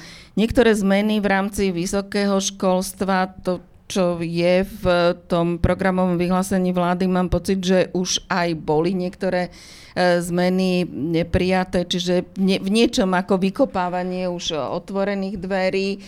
No, čo asi bude veľmi dôležitá otázka, bude financovanie školstva a odvaha e, ministra, ale možno aj nejakých ďalších inštitúcií naozaj konečne financovať kvalitu, čiže nemať 36 univerzít na Slovensku a teda vysokých škôl, ale naozaj sa snažiť sa sústrediť na, e, na to, čo je kvalitné, ako to naozaj bude chcieť riadnu dávku odvahy a Zatiaľ teda v tých počiatkoch som mala pocit, že ten rezort je trochu obeťou práve toho sporu, ktorý sme tu spomínali medzi premiérom a lídrom Sasky. Eh, kde som viackrát zachytila aj také vyhlásenia zo strany Igora Matoviča, ale že však to, čo si školstvo vybojuje, to bude mať. No tak ako čakala by som, že práve premiér ako povýši aj tento rezort na e, svoju prioritu, aj napriek tomu, že teda minister je z nejakej inej strany. Súhlasím so všetkým, čo si povedala, aj že zatiaľ ako Greling zvládáva manažovanie e, školstva dobre, aj to obdobie lockdown a možno si len prijať, aby tie skúsenosti e, z online vyučovania a zo skúsenosti rodičov, ktorí konečne ako si sa začali o to viac zaujímať, pretože boli k tomu dotlačení, tak artikuloval pre, e, minister, že dôjde k redukcii ako, a vlastne k, k reforme aj obsahu, ako, obsahu toho, čo je súčasťou základného školského vzdelávania vzdelávania. No e, nie je dobrým signálom, že práve nedávno sa zobralo, teraz neviem, možno vieš, tú prešnú sumu nejakých 100 miliónov, ako sa presunulo, však cieľ je dobrý ako na, zase na financovanie škôlok a, a v rámci ako toho rozertu, ale zase veda napriek tomu, že podľa posledného prieskumu dôveryhodnosti ako inštitúcie, poviem tak, skutočne akadémia a školstvo patria na špičku. Ako, čo posledne skutočne ako najdôveryhodnejší, tak um, zase sa bere ako vede e, z financií a mm, mám obavy, že pokiaľ mm, ako tento rezort a minister školstva, keďže je za SAS a tak, jak si povedala, nieraz si na ňom premiér zgustol, a, že ho ako si aj um, ponížil, e, či si bez jeho podpory tento rezort vydobije ako tie financie, ktoré sú potrebné na túto reformu, lebo stále eh, a práve aj dnes, keď eh, si pozrieme ten posledný prieskum, toho, čo ľudia na Slovensku považujú za najakutnejšie problémy, tak je to vysoko, ako stúpla oproti minulosti štvornásobne obava z ekonomického vývinu. A nie vlastného životnej úrovne, ale ekonomického vývinu ako Slovenska. Tak dokonca korupcia sa už dostala ako nižšie a mm, vývin ekonomiky je dnes závažnejšie vnímaný ako obava z covidu. E, takže to tiež ako niečo napoveda e, ako o tom e, posunie. No isté, pokiaľ nepríde nejaká druhá vlna. Zostala mi kultúra, že? Ak, ak by ste mohli aspoň trochu sa toho... No, tak ste spomínali... Kedy bude prioritou v nejakej koalície na Slovensku? Slovensku? Dostanem sa. Tak ako to je veľmi častkový, ale samozrejme symbolický prípad. Máte sa Slovensko od roku 92, hoce je to zo zákona financovaná ustanovízeň, sa správa ako politická strana. To sa normálne dokázať. Hej? Ich postoje pred voľbami, kandidovanie ich popredných predstaviteľov na kandidačných listinách tzv. národne orientovaných stran a, a teda v poslednom období ešte na kandidačných listinách extremistických stran. Hej? No, takže e, to, že pani ministerka Milanová uvažuje o nejakých zmenách vo financovaní podľa mňa je absolútne v poriadku. Treba vyhodnotiť e, reálne aktivity tejto dôležitej národnej ustanovizne, ale ktorá za teda toho vedenia od roku 92, opakujem sa, správa ako politická strana.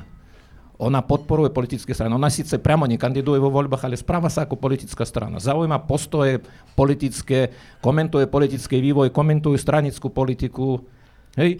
Takže a, a pritom je financovaná zo štátu. Tak ja si myslím, že to nie je celkom povedal by som, že normálna situácia a úvahy o tom, že eh, by malo dojsť nejakým zmenám tak, aby naozaj dostávali eh, proste prostriedky zo štátneho rozpočtu na tie aktivity, ktoré sú definované zákonom. A tam ja si myslím, že je veľký priestor na to, aby teda ľudia, ktorí poctivo sa angažujú v Matice Slovenskej, tie miestne spolky, aby naozaj tú činnosť vykonávali. No teraz eh, k kultúrnej politike, tak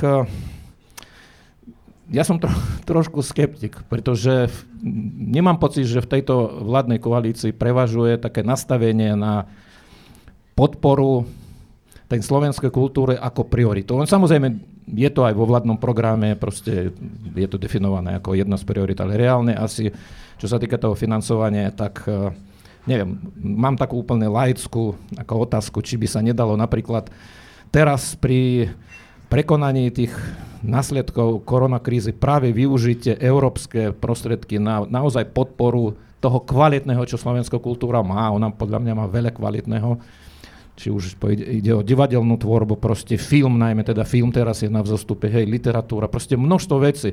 No a ja očakávam teda, je to možno tak, taký program, zatiaľ minimum, že naozaj predchádzajúca ministerka kultúry po nástupe, teda v roku 2018 sa sústredovala, naozaj mám o tom, však Mišovi možno viete aj viac, na podporu folklóru. Čo je teda folklór, samozrejme je absolútne integrálna súčasť národnej kultúry, ale ne, proste nevyplňuje celý proste ten prestor kultúrnej tvorby. Tak e, ja predpokladám, že dojde k nejakému, by som povedal, vybalancovanejšiemu postoju, že každý žánar, každý druh umeleckej tvorby, kultúrnych aktivít bude podporené. A teda dúfam, že že predsa len využijeme túto príležitosť, že môžeme aj teda z tých európskych fondov výraznejšie vstúpiť do podpory kultúry.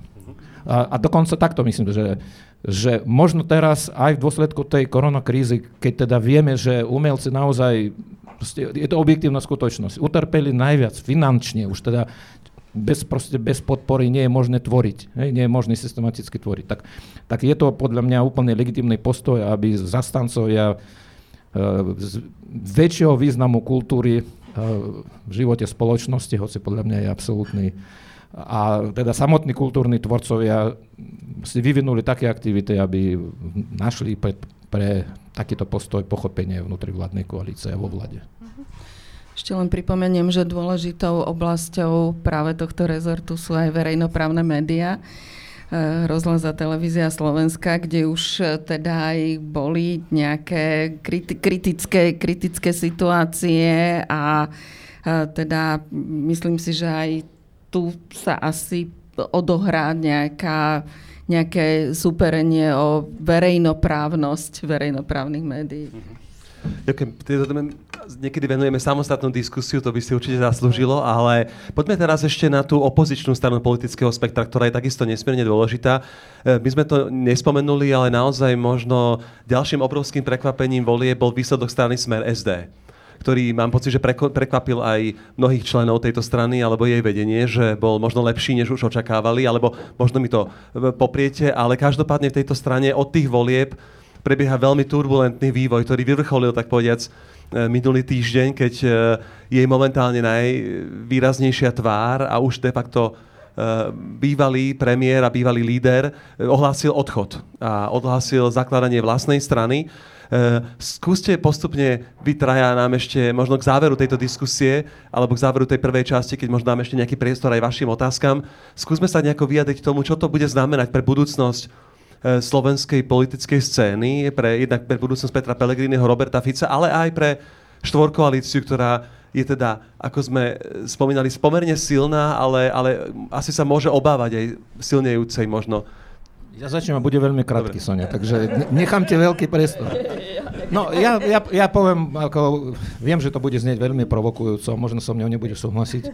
Tak ako Smer, keď vznikal, nebol nejakou sociálno-demokratickou stranou, síce sa dopracoval k tomu názvu rôznymi trikmi, Pritom Robert Fico, keď uh, túto stranu zakladal, tak tvrdil, že on v žiadnom prípade nejaké mini straničky nepoužije, tie strany, ktoré nemajú nejakú podporu, nepoužije na to, aby sa etabloval v európskych socialistických štruktúrach. Hneď to aj urobil. No nehneď, ale po určitom čase. Tak ak uh, Peter Pellegrini, dnes som zachytil, že to má byť strana sociálna demokra- sociálno-demokratická. Možno, že dokonca bude názov sociálno-demokratická strana, pretože...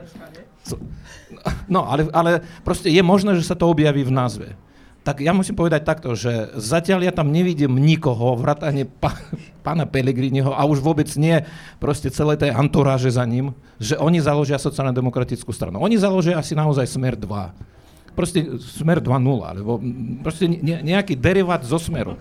Pretože Uh, nechcem teraz opakovať uh, to známe príslovie, že keď chodia ako kačka, kvaká ako a tak ďalej, tak ďalej. No proste ten, kto 20 rokov bol v smere, podľa mňa nemôže založiť sociálne demokratickú stranu. To znamená, to bude nejaký iný opozičný subjekt, no to bude opozičný subjekt s, nejakou, s nejakou podporou, zrejme solidnou podporou minimálne postačujúcu na vstup do parlamentu po voľbách, ale sociálna demokracia podľa mňa to nebude.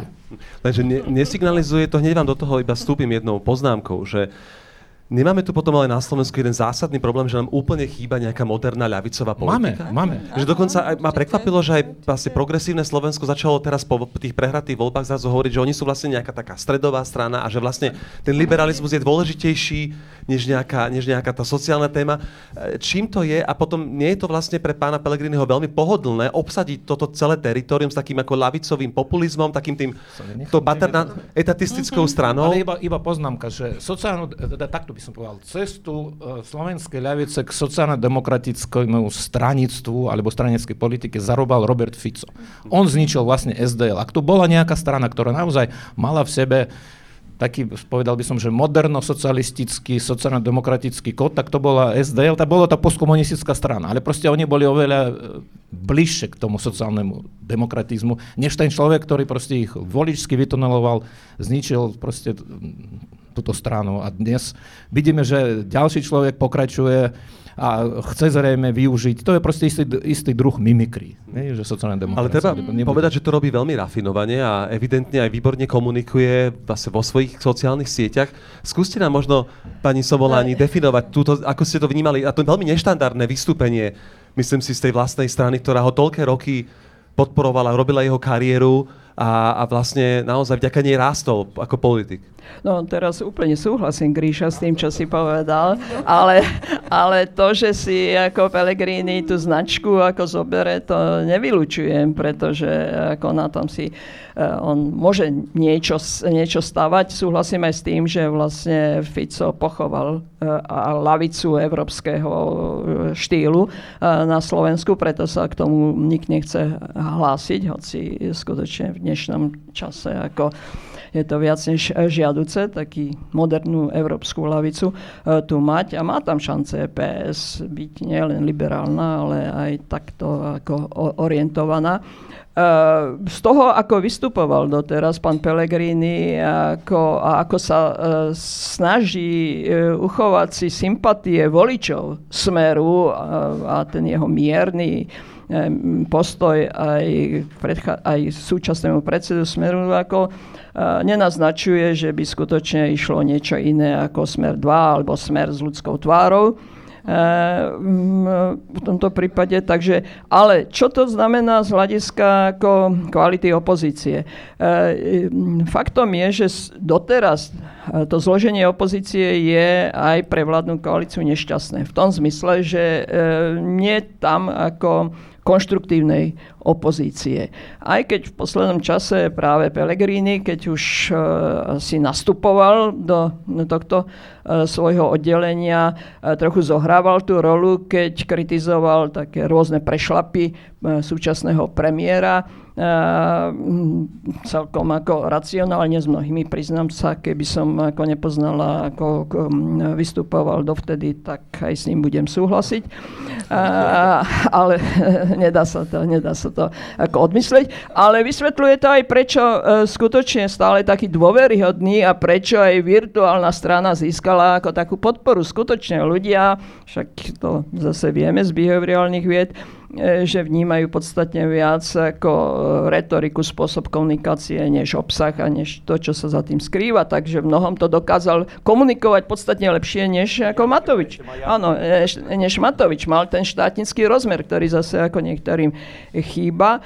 Uh, pokiaľ bude Pellegrini v rámci opozície práve chcieť si túto parketu zobrať, že bude racionálnejšie ako kritizovať súčasnú opozíciu, tak to môže zohrávať aj pozitívnu rolu. Ale nie z hľadiska toho, že by ozaj vytváral nejakú sociálnu demokraciu, pretože od toho sa dištancoval už tým, keď povedal, že nie je slníčkár.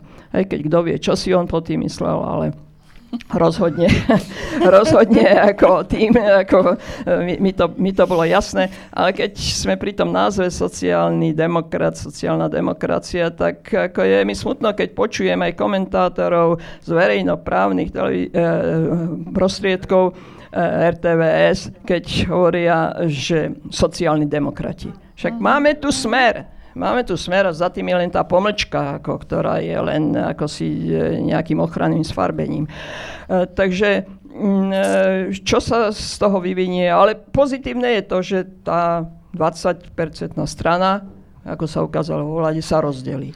V akom mhm. pomere, ale rozhodne už to nebude veľká silná strana. V najlepšom prípade to bude taká nejaká stredne, stredne veľká alebo stredne malá strana. Takže to je pozitívo. A pani Ďarfášová, vidíte, aký taký potenciál pána Pelegriniho rás vlastne v rámci tej... Mm, myslíte, že môže práve profitovať, ako momentálne sa dokonca po rokoch zase darí nemeckej sociálnej demokracii, vďaka aj tej ekonomickej kríze. Je tam teda potenciál, že takáto politika môže na Slovensku um, rásť, napriek tomu, čo nesie zo sebou tá, ten historický nános, táto osobnosť a jeho kolegovia?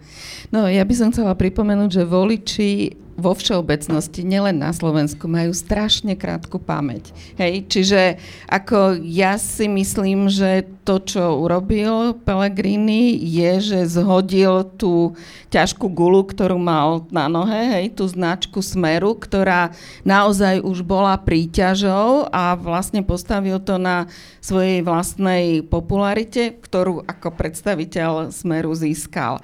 A tiež by som ako bola taká opatrná v tom, že to nebude sociálno-demokratická strana, pretože tá miera cynizmu, ktorou on sa vlastne teraz vtlačí do toho priestoru, ktorý je prázdny a kde naozaj smer ostane teda vedený Robertom Ficom a so všetkou tou historickou záťažou. A ja si myslím, že E, Pellegrini má veľkú šancu vytunelovať časť, e, veľkú časť teda voličstva Smeru, pretože ja si myslím, že keby on bol odišiel zo Smeru pred voľbami, tak ten výsledok Smeru zďaleka nie je taký. Čiže ja Smer SD vidím ako potapajúci sa Titanic, z ktorého niekto, kto má šancu sa zachrániť, odišiel a Teraz tí ďalší, ktorí pôjdu s ním, to samozrejme budú primerane zúročovať vo svoj prospech.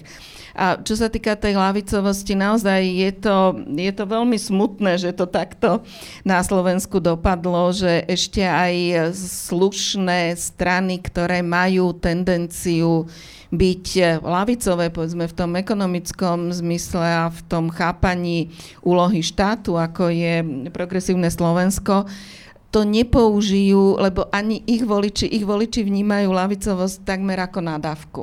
Hej? A to je dedičstvo, ktoré, e, ktoré nám tu smer zanechal. A teda pre samotný smer e, myslím, že ten predobraz ďalšieho vývoja kľudne môže byť e, strana HZDS alebo proste aj iné strany, ktoré odišli do minulosti so svojimi lídrami. Grigori ešte chcel komentovať. Myslím si, že v tomto nastavení ako získavanie volebnej podpory Peter Pellegrini fakt môže byť označený za Fico, Robert Fico 2.0, pretože Robert Fico sám bol alternatívou pre voličov Mečiara, ča, teda aj samozrejme SD, ale najmä Mečiara, že on vytuneloval Mečiara a potom dlhé roky profitoval z toho, že on nemal nejakú alternatívu, ktorá by vytuneloval ten smer. No teraz Peter Pellegrini sa stal vlastne akože Robertom Ficom 2.0, pretože on vlastne vytvoril pre voličov smeru alternatívu, že môžu sa pridať k ďalšej akože ľavicovej strane, ktorú teda my tu za tú pravú ľavicu ne, nepovažujeme. Pre voličov, ale, pre, voličov. Pre, pre voličov, ale aj pre donorov. Totiž to je dôležité, že ako za tou novou stranou, však predsa ako budú, z čoho? On, ne, on nezískal ako financie za výsledky vo voľbách. A mm, aké bude mať finančné zdroje? A, a fin, teda donory, ktorí podporovali doteraz Smer, tak už pochopili, že to je loď, ktorá sa potápa takže presedlali na ňu. To nesmieme zabúdať na tieto ekonomické stránky. Uvidíme, ako sa to vyminie teda s touto silnou opozíciou, kedy si teraz rozdelenou. A ešte sa predsa len vráťme možno úplne poslednej mojej otázke. Môžete si prípadne premyslieť vy nejaké dve, tri otázky, dáme radi priestore vám. E, čo si myslíte, že sa stane s Oľano? E, bude sa táto e, strana, alebo strana jedného muža, alebo veľmi úzkej skupiny transformovať na nejakú skutočnú stranu, pokúsi sa vybudovať si nejaké štruktúry, alebo zostane takouto dominantnou stranou Igora Matoviča? No ono vlastne, Sonia, myslím si, že je to tretia dominantná strana. Respektíve takto, to je, to je tretia strana, ktorá má šancu sa stať dominantnou. Zatiaľ sme mali HZDS a Smer a SDK sa rýchlo rozplynulo. Hej? Čiže to nebolo dominantná strana. Čiže momentálne, áno, tak momentálne je to strana, ktorá má šancu, sila, tak by som povedal, to je sila, ktorá má šancu stať sa dominantnou. Či naozaj sa stane, ja neviem, ja si myslím, že ich šancou je uh, nejaká štruktúra, štruktúra, štrukturalizácia, aby som povedal, vytvorenie proste štandardného mechanizmu politického subjektu so všetkým, čo k tomu patrí. Proste tú stranickú politiku sa dá samozrejme v opozícii robiť tak, ako ju doteraz robil Igor Matovič a jeho hnutie v opozícii, ale teraz vidíme, že narokuje proste na účasť na výkonnej moci, bude potrebovať nejakých ľudí, bude potrebovať e, štandardnú proste štandardné mechanizmy uskutočnenia stranickej politiky a v prípade, ak sa mu podarí vybudovať štruktúry, čo teda podľa mňa asi on nie je mentálne na to nejak uspôsobený, pretože tie štruktúry predpokladajú istý mechanizmus rozhodovania. Hej, ten demokratický centralizmus, ja viem, že toto je sprofanované slovo, ale proste nejaký systém stranickej, vnútro, vnútrostranického života založený aj na teda presadení autority, samozrejme, ale zároveň na nejakých demokratických princípoch. No ja si myslím, že on je človek zvyknutý na taký ako mikro alebo makromanagement, e, to znamená presadenie svojich predstav. Hej, oveľa ľahšie, oveľa ľahšie sa to dá pri nominovaní kandidátov na kandidačnú listinu, práca v poslaneckom klube, teda komplikovanejšie je to proste práca s regionálnymi štruktúrami, to znamená štandardná podoba formovania stranických orgánov a tak ďalej, tak e, ak sa mu to podarí, ja si myslím, že šancu má na to, aby teda, neviem, či bude dominantom, proste aby to bola silná strana, lebo naozaj podporu voličov má, ale ak toto nezvládni, si myslím, že počas 4 rokov môže dojsť k nejakým výkyvom a tá podpora už ani nebude dostatočná a teda tá, tie štruktúry nebudú existovať, nebudú fungovať. Takže Je to otvorené podľa mňa. Ďakujem veľmi pekne. E, má niekto z vás tu na stené publikum nejakú otázku, ktorú... Áno, tam už zadu vidím, hneď prvá ruka, veľmi dobre. Nech sa páči, máme aj mikrofón. Poprosím vás, aby nás počuli aj tí, ktorí nás sledujú na streame. Blíži sa Borisova retorika k tej, ako má Kotlebová strana, alebo skôr smerácké retoriky? Ešte raz vás poprosím, ten, ten úvod nám nejak už sme zle počuli. Ešte, e... Dobre. Blíži sa Borisova retorika, retorika k tej, akú má Kotlebová strana, alebo skôr smerácké retorike? Blíži sa Borisova? Borisova. Borisova. Máte na mysli Borisa, Borisa Kolára. Kolára. Aha, či, takže ano. je tu otázka na retoriku Borisa Kolára. Ak by ste ju vedeli nejako zhodnotiť za tých prvých 100 dní no, novej vlády. Hej, myslím si, že skôr sa to blíži, neviem či retorikou, ale nastavením, napríklad to, ako Smerodina, teda konkrétne jej predseda, sa usiluje o hľadanie nejakého ústretovejšieho prístupu k tým ľuďom, ktorí boli nominovaní smerom predtým a tak ďalej, že hľadať s nimi nejaké prieniky funkcionárom na rôznych úrovniach, tak skôr podľa mňa sa blíži asi k tomu smeru. Tak iba zopakujem, že ja nepovažujem túto stranu za extremistickú stranu. Čiže tá retorika uh, s Kotlebovskou retorikou podľa mňa sa nedá celkom porovnať. Boris Kolár síce sa dopušťal v minulosti rôznych takých výrokov, najmä na tých sociálnych sieťach na adresu rôznych európskych politikov, napríklad Angele Merkelovej, čo považujem teda za veľké fopa. Vtedy ešte nebol v ústavnej pozícii, to ešte bolo v roku 2015. Čiže tá retorika možno v oblasti migrácie v tom čase ale tak by som povedal, že v tom čase to bola retorika aj Smeru, rovnako radikálna xenofóbia. To bola vtedy mainstreamová retorika. Že? Tak, dnes, tak dnes samozrejme, ja si myslím, že tejto strane záleží na tom, oni sa veľmi často ohradzujú voči tomu, keď ich niekto dáva do jedného koša. Hej, tak mm-hmm. si dávajú aj väčší pozor. A naozaj nie je, to, nie je to fašistická strana, nie je to extremistická mm-hmm. strana. Ja by som možno ešte k tomu dopl- doplnila a možno aj tam ste smerovali tou otázkou, že e, Smerodina teraz veľmi často používa sociálne témy. Hej? Že vlastne aj to, že sa seba zadefinovala zrazu ako lavicová, možno práve ako týmito sociálnymi témami, sociálnou pomocou, nájomnými bytmi, uh, amnestiou na exekúcie a tak ďalej a tak ďalej. A teda keď sa pozrieme na túto stranu v roku 2016, keď vstúpila do parlamentu, tak uh, mala oveľa bližšie k LSNS. Hej, ako ne, nebolo celkom jasné, že ako sa uh, teda vyvinie, ale kým LSNS ostalo to antisystémovou, extremistickou stranou, tak dá sa povedať, že sme rodina z mainstreamovateľa a je teda e, členkou vládnej koalície. Takže a e, pre mňa inak je sociologicky, možno aj psychologicky dosť záhadou, že čo sú motívy voličov tejto strany, ale zrejme práve tá sociálna retorika je nejakým uh, takým plákadlom, možno v kombinácii práve s tým uh, mierne xenofóbnym diskurzom. Mm-hmm. Ďakujeme, nech sa páči, tam vzadu bola ešte jedna otázka, potom pán Butora tu vpredu. Dobrý večer, prajem Šalot... Počujete ma? Áno. Mm. Dobrý večer, prajem Šalot Branislav. A mňa by zaujímalo, v prípade, že pán Pellegrini vytvorí stranu, že či má možnosť prevziať nejakých e, voličov e, zo súčasnej vlády a z ktorých strán by to bolo možné. Ďakujem.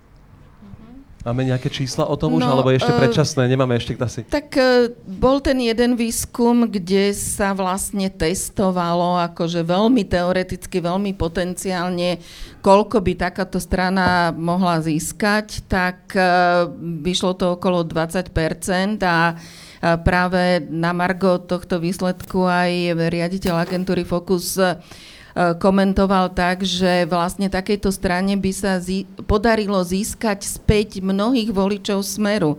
Lebo keď si vezmete výsledky Smeru za tých posledných 10 rokov, tak oni išli 44%, 28 a teraz tuším 18, hej? čiže tam boli v každých voľbách obrovské odlevy voličov a vždy to boli práve tí e, mladší, vzdelanejší, urbánejší, kvalifikovanejší, takže je dosť možné, že e, títo voliči, ktorí medzičasom prešli k nejakým iným stranám alebo sa stali nevoličmi, tak e, to by asi bol potenciál ale možno aj z tých súčasných voličov, ja si myslím, že aj v týchto voľbách e, väčšiu časť toho elektorátu Smeru viazal na seba Peter Pellegrini ako Robert Fico. Hej, to vidíme z zase z tej dôveryhodnosti. Takže ako tie šance tu sú a ako som povedala, v kombinácii s krátkou pamäťou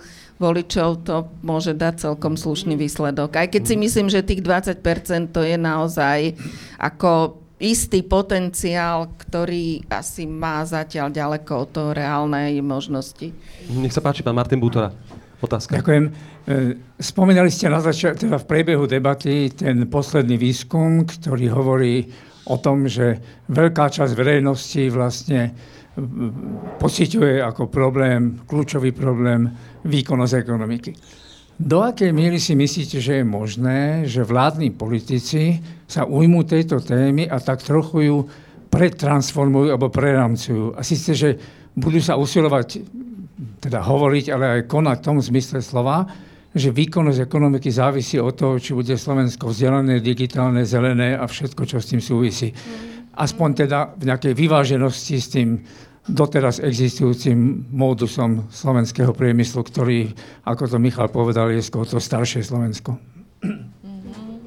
Nech sa páči, pani Soboláni. No, zatiaľ v tomto, v tomto duchu som počula alebo čítala artikulovať iba uh, poslanca za stranu za ľudí, Tomáša Valáška, čo neprekvapuje. A ako som hovorila, bohužiaľ lídry tých ďalších troch strán sú predstavitelia alebo boli zrodení v tom období raného kapitalizmu. Jeden zakladal regionálnu tlač, na tom získal ďalší, ako obchodoval s kopírkami a iný lyžiarska vleky. Čiže e, to má veľmi ďaleko od digitálnej ekonomiky 21. E, storočia a vyžadovalo to úplne iné zručnosti, ktoré už práve pre e, túto, e, pre tento cieľ a projekt ozaj reštrukturalizácie ekonomiky v duchu ozaj súčas, vízie súčasného sveta, um, treba skôr očakávať, alebo bolo by potrebné zo strany občianskej spoločnosti, zo strany ako, akadémie, teda e, odborníkov, vedia, ale aj širšej občianskej spoločnosti, pretože nakoniec to vzdelávanie sa, sa týka všetkých, čiže bude treba mm, vyvinúť tlak zo strany vlády, ako neviem, aj programová strana SAS, ktorá skutočne bola hodnotená ekonomami ako, mm, e, že má najlepšie vypracovaný ako program, ako riešenie, ale to bolo stále ešte pred ekonomiku pred koronou. A, a teda na riešenie aj korupcie, klientelizmu nám bola, ale smerom do budúcnosti ako mm, zatiaľ, zatiaľ ako nevidím takéto pozitívne znaky. Tak ja vkladám isté nádeje na, teda keď hovoríme o prostredí vládnej koalície, okrem teda samozrejme odborníkov akademických a think tankov a tak ďalej, tak uh, sú tam také odborné týmy na ministerstvoch, rezortné, hej. Hej, ale na, na, niektorých, na niektorých ministerstvoch sú vytvorené, už boli teda pôsobili aj za minulej vlády a myslím si, že dosť ľudí tam zostalo. Uh, proste naozaj povedal by som, že otvorený a teda rozmýšľajú, uvažujúce práve v týchto kategóriách. Hej, že Inštitút finančnej politiky, myslím si, že mm. Inštitút zdravotnej... No proste hodnoty je tam peniaze, hodnota za peniaze. Áno, že v, v, v tom vládnom prostredí sú aktéry, ktorí, pochopiteľne, že oni musia mať politickú podporu, samozrejme. No tak v niektorých rezortoch e, vidíme, ako, dávam to do úvodzovek, ako progresívnejších ministrov, ktorí, ktorí by to do, dokázali potiahnuť. Ja si myslím, že podpora predsedov vlády je absolútne kľúčová. Proste on musí, mm-hmm. musí rozprávať aj o tomto. Nielen teda o tých veciach, ktoré teda súvisia s tým, ako úspešne bojujeme s koronakrízou, čo teda fajn, že sme naozaj boli úspešní, ale musí tomu dávať e, veľkú politickú podporu. V tom by som možno, že dokonca aj privítal nejaký v odzovkách mikromanagement, ak by teda, ak by o tom často hovoril na tých svojich tlačovkách. Hej, že, že to by, to by možno ako dobré veci pomohlo. Uh-huh. Ja ešte možno k tomu dodám to, ako všetci poznáme slovo rezortizmus. Hej? A ja mám pocit, že na to, aby sa, prijalo, aby sa prijala takáto vízia, je naozaj dôležité, aby tie rezorty medzi sebou nejakým spôsobom spolupracovali, aby tam bolo to líderstvo. Ale zatiaľ ja stále tú vládu vnímam veľmi ako solitérne jednotlivé rezorty, hej, niektoré uh, fungujú lepšie, niektoré majú, ja neviem, skúsenejšie vedenie, menej skúsené a tak ďalej, akože dalo by sa ísť rezort po rezorte, ale zatiaľ akože nulový nejaký synergický efekt uh, vlády ako, ako takej a teda absolútne súhlasím s tým, že tam chýba to líderstvo. No a tu sa dostávame vlastne na záver okruhom no, k tomu, akým lídrom je premiér. No, bohužiaľ zatiaľ neprejavil ako potenciál práve byť lídrom pre túto výzvu. Ukázal sa celkom ako zručným lídrom v čase lockdown, s svojím ansáblom, ale z hľadiska ako socioekonomických víziev zatiaľ ten potenciál neukázal. Mhm. A čo je horšie, nemá ani nejak poradcovský tým, aspoň známy, e, ktorý by mu mohol robiť ako si tento briefing, nehovoriac o tom, že nemá doteraz hovorcu. Mhm.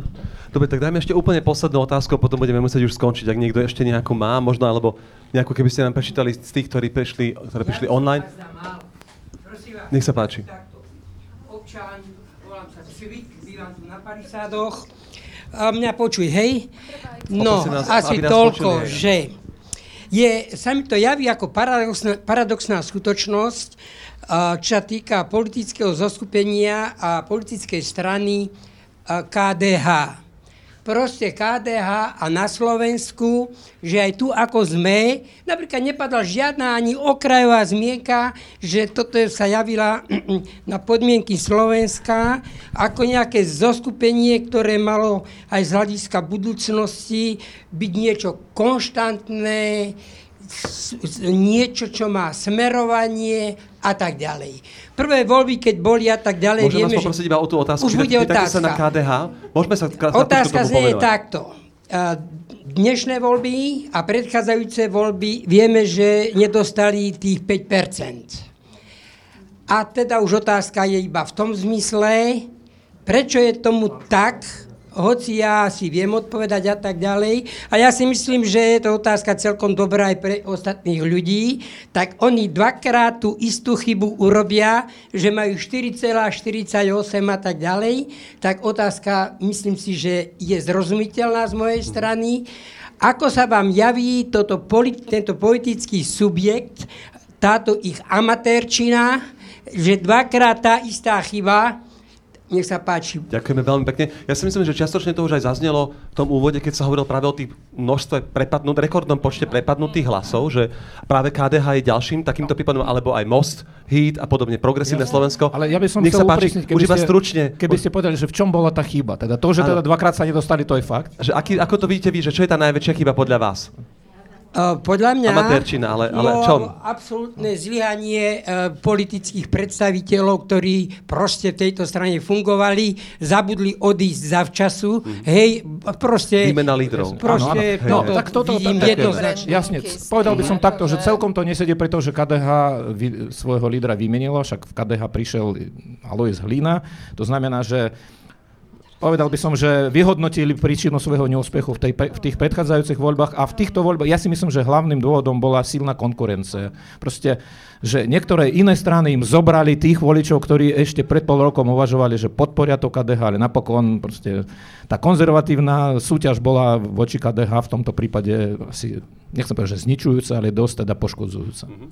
Ešte niekto z vás, alebo stačilo to ako základné vysvetlenie? Možno Pani Vlado Palko to zachráni. Dobre, dámy a páni, eh, veľmi pekne ďakujeme, že ste prišli dnes večer medzi nás. Vďaka nadácii Hanza Seidela a vďaka Inštitútu pre verejné otázky sme sa mohli tu dnes stretnúť v klube pod lampou. To boli uh, Olga Ďarfášová, Sonia Somolánia, Grigory Mesežníkov a vďaka, zase možno sa stretneme po nejakom čase, aby sme zhodnotili ďalšie dni a mesiace a roky eh, tejto štvorkoalície. Pekný večer ešte a dovidenia. Ďakujeme.